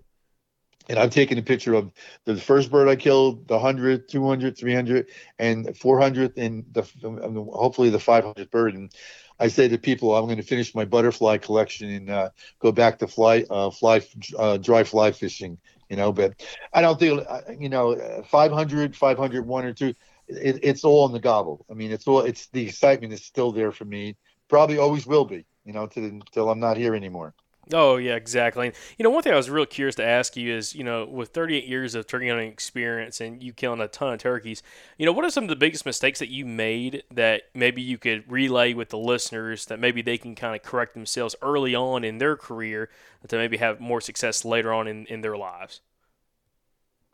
Uh, I, I would say, you know, having uh, having the confidence that that you know, you know, even even being there, I would say, you know, being there at early. I mean, I'm there half hour, forty five minutes before it gets light, because it, you know, not to say that's the direct answer that you want, but but being there, I mean. Uh, before that bird sounds off, and that bird sounds off, even if the bird is fairly far away, you could move, still move on that bird in the dark. So right there, it's going to give you, it's give you advantage. I mean, being i mean it's there's there's nothing wrong with being there for 45 minutes an hour because sometimes he's going to sound off right away and you can move on him boom you you got the advantage above somebody else and the same thing with um the same thing um you know with with moving i mean yeah moving comes with confidence you know but yeah if, if i had not moved many different times and again depending trusted my calling a little bit more and then seeing what the response was from the bird is really uh, is really a key as to you know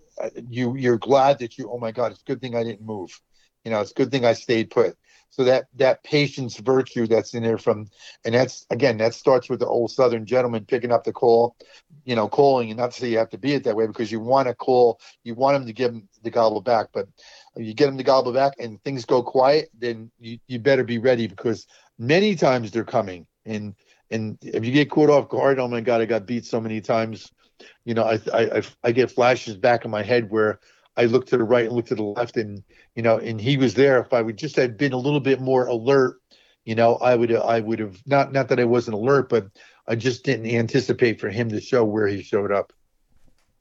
Now, Rich, um, we've we've taken quite a bit of your time here, and one thing that we kind of want to wrap up with is uh, the fact that you're writing a book right now. You're working on a book um, all about you know your kind of journey turkey hunt. Do you want to jump into that a little bit and kind of tell people what you're working on?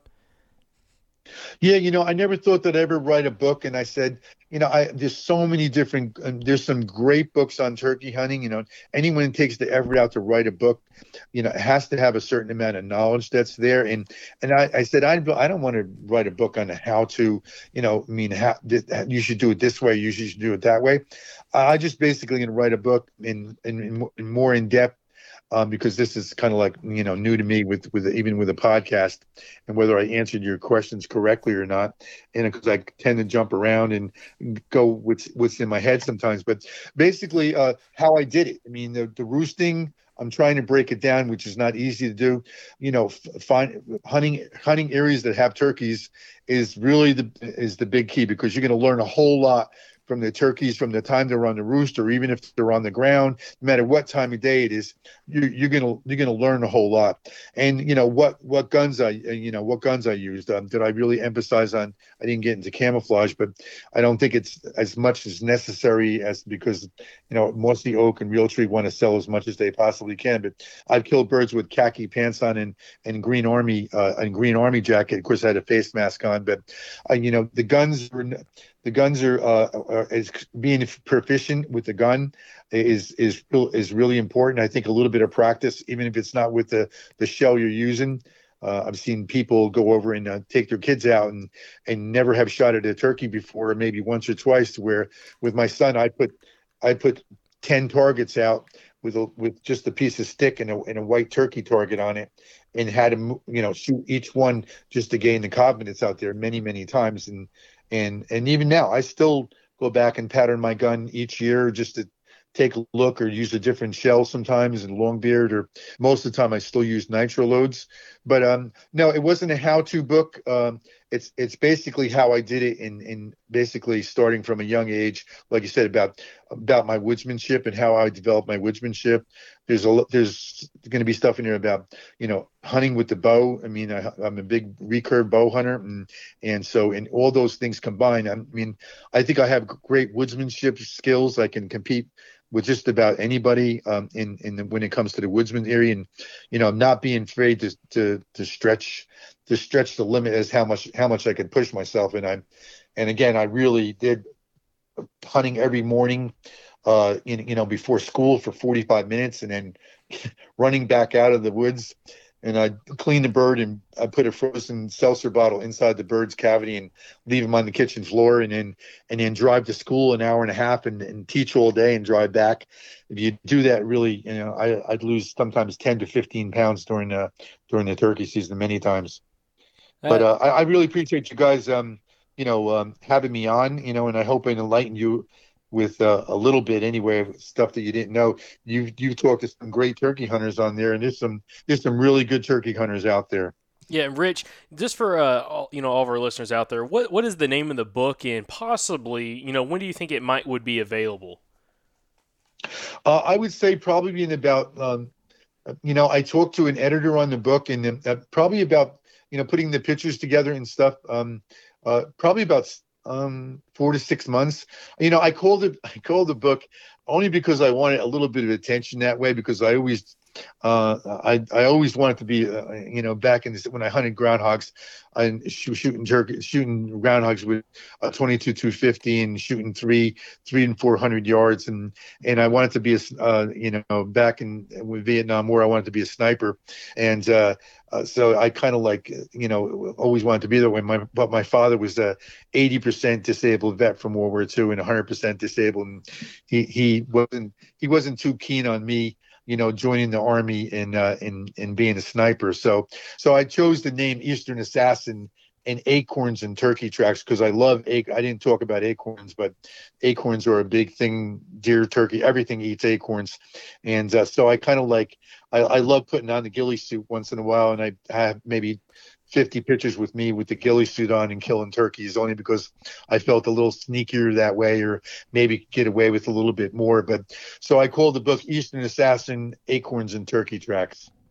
Awesome, Rich. Well, man, we can't thank you enough for uh, coming on here and sharing some of your knowledge, and uh, we wish you the best of luck this spring, closing out that 500. Exactly. Yeah, we cannot. I cannot wait for you to get those two other birds and hit that that 500 mark. That's gonna be fantastic, bro. Well, I'll let you know. I'll send you. I'll send you guys some pictures. You know, and listen when you get your chance. Uh, you know, send send me um uh send me your address and I'll send you uh I'll send you a couple stick bow man's hats, kind of army hat. The the the, the wire brim bend, kind of like bends up in the front, like a short kind of bill.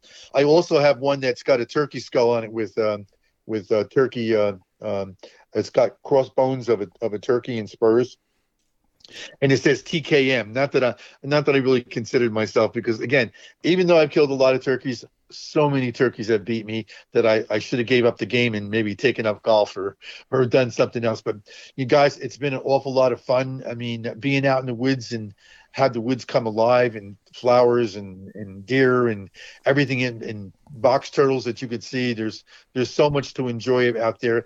It's it's enhanced my life a thousandfold, and it it will do that to you and to anybody else that listens to this podcast. All right, everybody, that's going to wrap that one up. Uh, I'm going to say at the end of this outro, we're going to read some uh, of the reviews we've gotten on iTunes. If you're enjoying the show, make sure to go leave us a five star review on iTunes. That helps us out a bunch. But Jacob, what'd you think about that It show? was excellent, man. Rich, Rich was a really good guy. I'm glad we were able to get him on.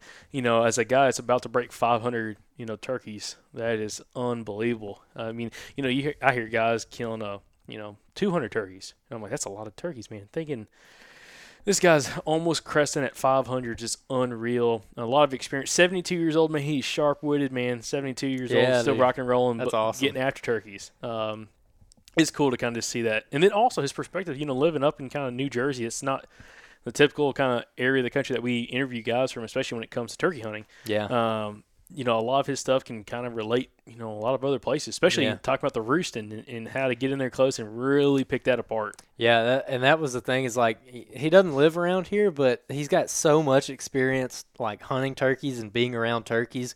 There's definitely something to be said about that. But also, you know, before we recorded, we had a, a lot of conversations with him about the kind of places he hunts, and the terrain and habitat are very similar to a lot of the places that a lot of us in the South hunt. He might not be hunting like a planted pine forest or anything like that, but he is hunting, you know, big woods, um, like rolling hills, hardwoods type stuff. Uh, he says he's hunted um, like pretty close to the Appalachian Trail before, so a little bit of mountain birds in there along with it. Uh, along with like a mix of fields birds too, which you know if you're dealing with field birds, they're a totally different animal. So Now, one thing we didn't talk about, I wish we would have asked him about this or uh, had him, you know, tell these stories. But he's so he lives in the corner of uh, Pennsylvania, New Jersey, and uh, New York State, and he's actually killed three birds in one day up there in three different states. in three different states. And Oh, I yeah. think he said he's done three birds by noon in three different states. I know he said he's done at least two doing that, but I'm like, that's you know that's crazy. But I mean, he's a t- he's a turkey killer, dude. I mean, sure enough, turkey killer. Um, you know, he as he talks about, you know, he's going in the woods to kill a turkey. He's not out there just to BS around. His, his uh, whole roosting idea kind of has my wheels turning about going and actually like seeing where the bird is. That was interesting. I didn't know that about him. Um, and he talked about doing it early season when the leaves are off. And I'm just thinking like, man, I'd be afraid of getting busted. yeah, a little risky. I feel a little risky. But I've I've talked to people, which I can't remember if we've talked to them on the show or not. But I've talked to people who early season swear by like if you've got a gobbler that's like real henned up, that right before they go to roost, like find that gobbler and go in there and bust him up like you would in the fall. Just go walk right up to him, bust up the flock so he gets separated from his hens, and then go hunt him like that the next morning. Like make sure he's apart from his hens and then get between them. I was going to ask him about that because that's what I thought too. Yeah. Because I, I kind of I know who you're talking about, and um, I could see that being successful in a situation where you again really know the lay of the land and can get in there on a on a way where you can truly separate the hens from the gobbler. Yeah. Um, that would be very very interesting. You know, very very aggressive as well. Um, probably a lot more aggressive than most guys want to be. But yeah, that that's a interesting thought. That probably should should have covered, but you know, hindsight's always twenty twenty when we're doing we, outros. we ain't even to spring yet. We got time. Oh, yeah, We got we got this. We got plenty of time. But I haven't even been out scouting yet for anything. All my all my deer cameras are still in the woods. Well, except like one or two of them, which Yeah, I was gonna say I thought you pulled a few of them. yeah, had a bunch of bucks on them. Pulled pulled that one that had the wizard all over it. Or well, he wasn't all over it. Had him once, and and he's dead now, so it doesn't matter. But that other buck was on there. Hey, we're gonna we're gonna see the old wizard buck later on this year. Yeah, we're definitely. gonna go see his go see the mount from the old boy that killed it. Mhm. Yep. But um, yeah, dude, I haven't been out either. I've been, I've worked uh, 26 of the 28 days of this month. Uh, oh, of February. We're still February when we're recording this. So I've been I've been a little busy. Yeah. Uh, a little bit more busy than I thought I'd be. But we got March coming up, dude, and it's gonna be exciting. Not only just about uh, kind of turkey hunting coming up, but man, there's some good fishing opportunities. Yeah. happening too. Andrew's over here just smiling, just grinning. I just bought Jacob's Hobie, man. Man, Andrew just moved up in the world. Yeah, got him a got him a Hobie Pro Angler 14. That The barge. the barge, man. giant. It's gonna the turkey barge, buck barge, bass barge. That's Better watch right. out, crappie I know. barge. I, I, well, I broke it in the other day fishing uh, on a lake. I, I should not say the name of the You don't, lake. you don't need to say the name of the lake, no, not even the area No. of the state it's no, I definitely won't. But I tore them up, man. I, I'm terrible at like big lake fishing. I'm real bad. I've never had luck. I don't know what to do. I'm used to fishing like little creeks and rivers and everything like that. Uh, so I'm like super lost on a big lake, and I, I lucked into like about half a million shad that were just schooling. I was like, well, this looks good. And I just started casting a crankbait that looked like a shad into the middle of them, and I wore them out, dude. Yeah, Caught a 20 inch largemouth, the second fish of the day. And now, now you got to start checking out that the Facebook page and everything of Wired to or Wired not Wired to Hunt, Wired to Hunt, but no Wired to Fish, dude. They they put out some awesome content. You need to- Oh, dude, it's like I'm like an infant. Like, wa- yeah, watching some of their videos, I'm like, whoa! Like, there's a whole world of stuff I didn't know about. Do you watch those videos of Robert Fields, the offshore fishing, like uh, saltwater offshore fishing in Panama? Uh, tag, you tag tag- Yeah, I watched like two of them. Listen, so intense. I'm like, dude, they're out there in freaking some chop, dude. You know, pretty far offshore, just catching some big old saltwater fish, man. Catching sailfish and all that kind of stuff. You know how crazy that'd be in a Yeah, kayak? dude. I want to go catch some giant catfish on some of these No, lakes big out old, here. no, we need big old redfish. We go down to the Gulf. Yeah, yeah. Yeah. we're we're planning it. I mean, hell, we're planning it, dude. Oh man. Catch some big old bull reds, big old sharks. You name it. Uh, I'm excited for fishing. I'm more excited for fishing this year than I haven't have been in a, a long time because I don't know.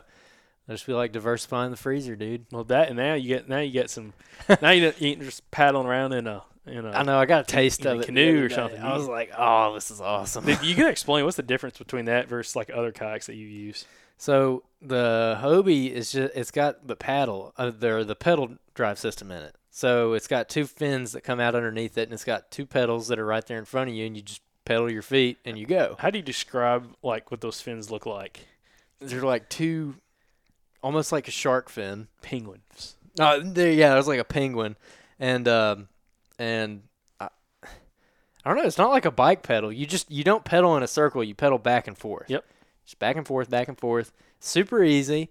Nice long fins, and they they wave under the water. I don't know how to describe it. It's got a rudder on it too, so you can steer and everything.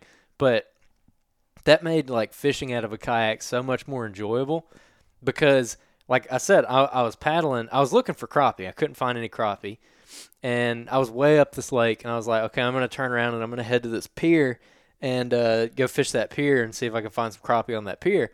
And so I turn around and I start heading that way, and uh, I'm like, well, while I'm going, the, the Hobie goes at like one speed basically. Like if you're just pedaling full bore, you're at like perfect trolling speed. Well, I was gonna say you can go a lot faster. Yeah, I mean- you put a wake behind that bad boy. You really want to get into it, but anyway. Normal paddling speed is like perfect trolling. Yep. So I'm like, okay, so I throw this crankbait on there and it's diving. I'm in like six or so feet of water and it's diving too deep and like grabbing all the stuff on the bottom. So I'm like, okay, I'm gonna put a rattle trap on here, and so I just start trolling it, and uh, I'm trolling, trolling, trolling, and then after a while I look over and there's just like the entire water is just shad. I mean, there's so many shad. That- That's all you can see all around. There's just shad. I was like, well, this is this is good. This is this is a good situation. And sure enough, right after that, I uh, I, I get the first bass. I'm just trolling. It, it, like right after I get into the shad, boom, got one. And so then I'm like, sweet, okay. Put her on the stringer, ready to go, and What, then what kind of bass we talking here? spot, big old. Freaking pot bellied spotted bass. Old spotted Alabama bass, which Yeah. come to find out, supposedly um, they are they're not native in quite a few states, and Oh, really? they are just now being found in Virginia, and they're freaking out because the Alabama Alabama bass is up here, spotted bass, and they, they don't have them up there. Really? Also up there, which is non-native, I think is blue catfish as well, and they're all freaking out about that. I'm like, man, what are y'all doing? Like, We're diverse down here. Oh, we got all kinds of fish. Smallmouth, spots, largemouth. grinnell, Okay, now you just a little bo- swamp fish, Boat, bowfin, Yeah, whatever you wanna- bowfin. whatever you want to call it. uh, mudfish. Some people call them. Um, so caught that, and then in typical like me fashion, I almost instantly lose the rattle trap after I caught that one. I think I got two more casts out of it, and then I didn't flip the bell because I suck at fishing. Or I flipped it, and when I casted it, it flipped back down, and the line broke. And I mean, that joker went to the stratosphere, dude. It was like, whoa, way far away. So I was like, dang it. Paddle, So- paddle, paddle, pedal, pedal, pedal. no, that no, it did not work. so throw on a different bait and throw on this other little crankbait that looked like a shad and wore 'em out, dude. Next fish was a 20 inch largemouth. that was a good largemouth. Almost kept it. But I was like, man, people give me so much grief. I've kept fish that big. I've kept fish bigger than that. All these guys listening. To, Filleted that joker, Eh, cut it loose in like Crisco. yeah, people don't understand. Andrew has filleted bass that most people would be like people's like personal best bass. Yeah. And Andrew's over here just filleting. He's like, Yeah. oh, well, he's like, this will taste good. I'm like, oh my god. Oh I'm like, God, the fillet on this thing's gonna be huge. A- Andrew's the guy that you see out at a ba- like a big bass tournament that's out in his boat, this this dip netting, I'm, s- dying, I'm scooping dying up the half dead bass That- that, that- the tournament guys leave. That's that's Andrew. That is Andrew, guys. If you if you want to know Andrew's personality, I like eating bass. I do. But They're, no, they're actually, I, I like them a lot in the wintertime. Like Yeah. there's something like it's like really firm. I've had a couple in the summertime. that was like, ugh, I don't know. you got to get them cold. You know how Kevin does his fish, where he like Kevin Murphy. Mm. He get he gets them in like a ice water bath for like Ooh, however long. yeah. Do that to the bass, and Huh. it, it helps a lot. But anyways, um, yeah. The, actually, the only reason I threw that fish back is because I couldn't remember if there was a slot limit on that uh, particular lake. So I was like, mm, I'll let her go. But um, it, it turned out to work out okay because I caught like five more nice spots, real nice. And I like catching the spots more than largemouth, man. I, I didn't measure it, but the biggest spot that I caught was not near as big as that largemouth, and it fought so much harder. It was it stripped some drag. It was like it was awesome. I'm like, man, y'all can have these largemouth bass. I'll take these spots. They're they're more fun. Mm, yeah, they're they're a blast. Hopefully, we're gonna have a, a nice spotted bass trip coming up soon. Yeah, Doing a little doing a little river running. But uh, yeah, dude, I don't know fishing. Spring fishing. That's that's that's the. I think a lot of guys listening right now. You're you're one of two things because you can't be both. You're either like a die die hard fisherman, like crappie fisherman, bass fisherman, springtime, and you might turkey hunt a little bit, or you're a die hard turkey hunter and you may or may not fish at all in the springtime. Yeah, It's it's one of, it, it's hard to be both because Yeah. one is gonna quickly take over the other. Yeah, and, uh, definitely. You know, the spring crappie spawn. That's one thing I've never experienced because we're turkey hunting, and I'm like, man, I don't know. I might for one one day of a weekend or something, maybe on a Saturday, I might be out there trying to catch some of them uh, spawning. yeah, I'd like uh, to. I'd like to get in on that. Depends on how my turkey season's going. If I'm like well, well, we get on right now. I'm telling you, this weekend, bro. Yeah, no, I'm wanting to get my See, fishing in see- like right now. See, you you bought my Hobie. I'm gonna go buy another Hobie. I can drive all the way down to New Orleans to go pick it up because brand new. in the 360. Yeah, Hobie Pro Angler 360 2021 model. It's got reverse. well, it's got every it's Sideways. 360. It's 360. The crab walks it.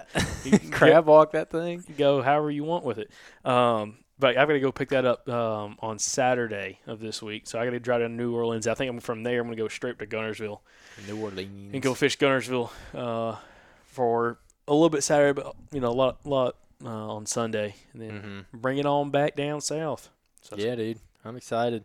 I haven't even been out to listen for turkeys yet, but guys in Alabama, at least, uh, I got a lot of buddies in Alabama who've been they've been burning it up, man. I've Yeah. been hearing them. these warm mornings. They're gobbling right now, especially this warm spell we've had after that giant winter storm pushed through. Got real warm. It was 81 degrees today. Yep.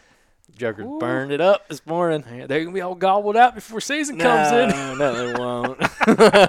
I know. I'm waiting for the Facebook post. Like they're gonna be done. They're gonna be done. Yeah. so We'll have to get Dr. Chamberlain back on for that episode. yeah, definitely. Just be like, listen now, um, I and all these people out here. But All right. So well, I was gonna say appreciate everybody listening again. If you're still listening to the podcast, clearly you're a diehard listener. We appreciate the feedback.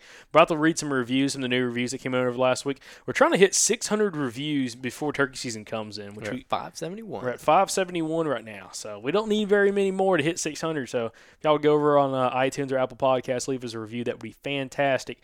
Uh, and appreciate everybody who's been listening. Also, if you're still listening to the podcast, please, if you want to support the show, you can go over to, of course, patreon.com forward slash the Southern Outdoorsman. And that's Southern Outdoorsmen, M E N.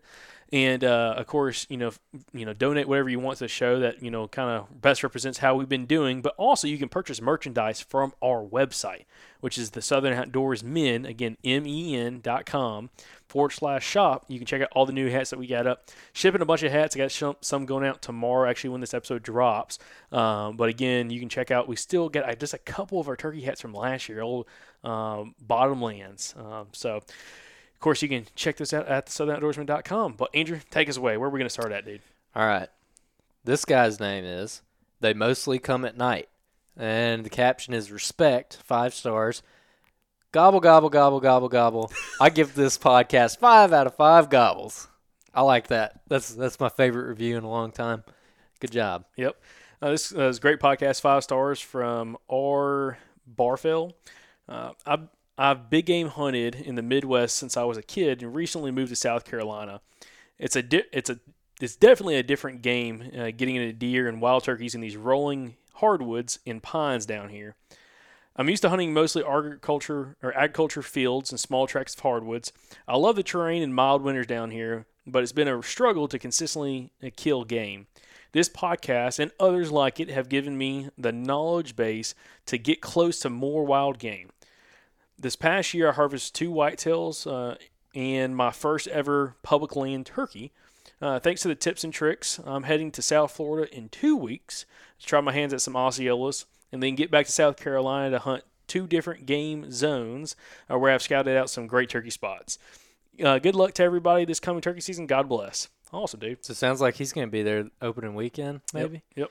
That means March this 6th, Saturday. This Saturday, March 6th. Dude, good luck. Whoop, whoop. You better send us a picture of that Osceola you're about to shoot. Yeah, I hope oh, I didn't just jinx you. I'm sorry. Oh, dude. You, Oh, you're terrible, you Andrew. better knock on some wood. Yeah. Anyways, uh, good luck, dude.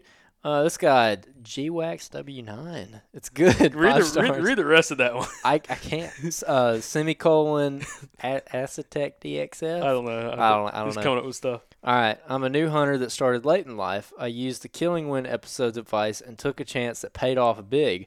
I had a pretty successful first season hunting from the advice given on this podcast. Hopefully, my first turkey season will be the same. Keep it up and roll tide. War Eagle. Roll Tide, baby. War Eagle.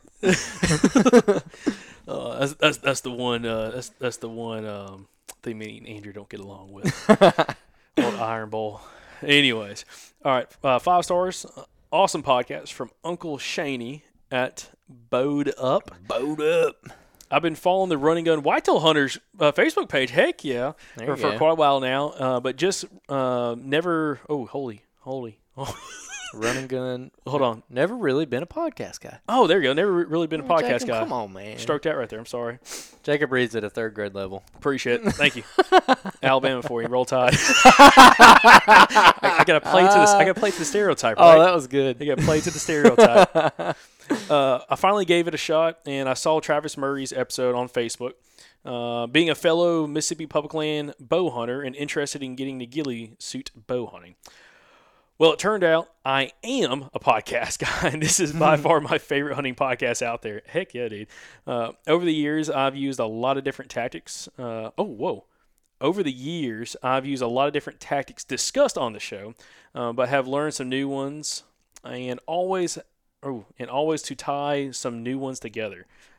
I've been Ooh, I haven't been this excited for next deer Slow season down, in years. I've also been enjoying the turkey hunting content that's coming out now, and plan to go back and listen to older episodes as well. Highly recommend that. I think it's episode 150. Uh, we started uh, turkey content last year. There's a lot of really good stuff to check out. But anyways, he says, uh, "Thank you, uh, thank you guys for all you've been doing, and keep up the excellent work. Awesome, Yeah. brother. Man, last year, some of our turkey episodes last year are some of the best episodes that we've ever done, deer or turkey. Mike Pentecost comes to mind. That episode from last year, banger. Banger. Run and Gun Whitetail Hunters page, if you're not on that, is the largest mobile hunting page on Facebook. Yeah, yeah, exactly. Thirty, almost thirty-eight thousand people now on there. The largest. So yeah, we, me and Andrew run that page and founded it. So if you're interested in deer hunting content, definitely check out the Run and Gun Whitetail Hunters page on Facebook. But All hit that last one up. Here we go. Peanut in Alabama. Uh, five stars. I've been listening since late January. Really appreciate this podcast. Been hunting strictly with a bow for five years. Not putting down my bow until I kill one to mount. Nice. Uh, looking forward to the 2021 through 2022 season uh, to put these tactics to work. To work. Thank guys. God bless. Uh, Peanut Witten in South Alabama. Appreciate it, Peanut. Yeah, Peanut actually Sweet. sent me a friend request not too long ago. So Oh, there really? you go. Yeah, Nice. I have to There accept that. Yeah, guys, I give Jacob a hard time about reading, but if y'all watch me do math, it'd be a lot worse. That or spell, you know, whatever. Oh man, I can't spell. Oh, oh my gosh, I can't spell at all. It's It's that- bad. It's that Alabama stereotype. oh, you and, know. and and we've been calling out. I mean, like like subtitles in YouTube videos, podcast titles, of this descriptions. description, everything misspelled. Yeah, I'm. I just I spell like a talk. I guess, which is ironic because my Oh, wife's a teacher. Dude, dude, you, you got to talk. Well, n- maybe not talk about that. Tip, oh yeah, one time. this is hilarious. Yeah, my wife when she was interning down in Lee County. Oh, you don't have to specify. What? what she- Okay. Anyways, Lee County. Anyways, Tiffany, she, she's been on the podcast a couple times. Um, she's got a little bit of an accent. None of us, I feel like none of us have a thick accent. Maybe to like to uh, Rich, we do. We probably do. We all do to Rich. I bet he's got an accent. Um, but uh, so my wife's got a little bit of a southern accent, and she was teaching her like second graders some stuff, and they did a spelling test, and she discovered that all spelled in a southern accent.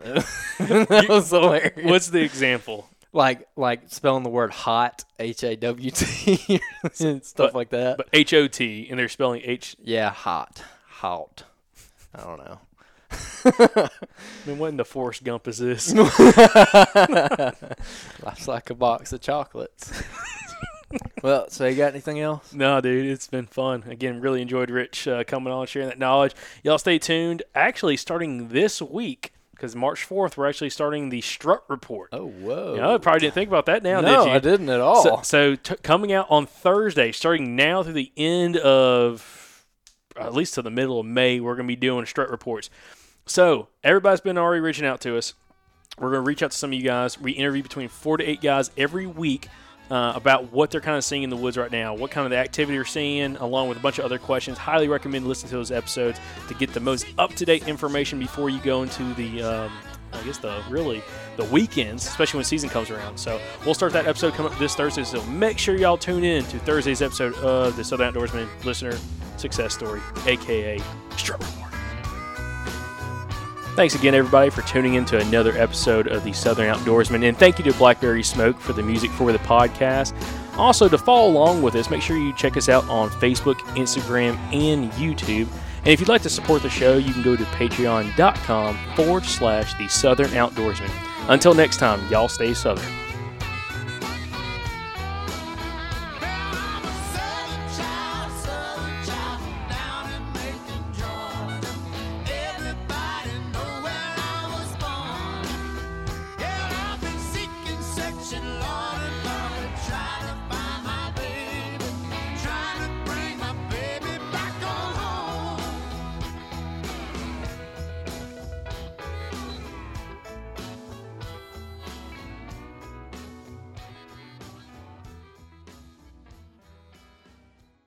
Y'all go ahead and write down the dates, June 28th through June the 30th. Go ahead and just mark those off your calendar so you can be at the Dalton Convention Center in Dalton, Georgia for the 2024 Mobile Hunters Expo. Y'all heard a, a ton of content from that expo last year that we posted. Uh, we talked about it a ton. Look, if you're the kind of person that listens to this podcast, this show was literally made for you. It was literally designed for you, which means you're going to love it. You know, all the best companies in mobile hunting are going to be there. A lot of the best deer killers in the southeast are going to be there. A lot of our past podcast guests are going to be there. It's just it's going to be an incredible event. And hey, if you've been looking to either get into a saddle or maybe a mobile lock-on setup or just a different kind of tree stand setup, I'm telling you it's worth the investment to go to this show because they're all going to be there and you you will get to try all of them in person before you buy it. So you don't have to order something online and then wait for it and then try it when it comes in to see if you really like it. You're going to get to go put your hands on everything all in one day, test it all out and figure out exactly what works best for you and have it taken care of before deer season starts. So like I said, go ahead and put it on your calendar guys. It's a no-brainer. You got to be at the show.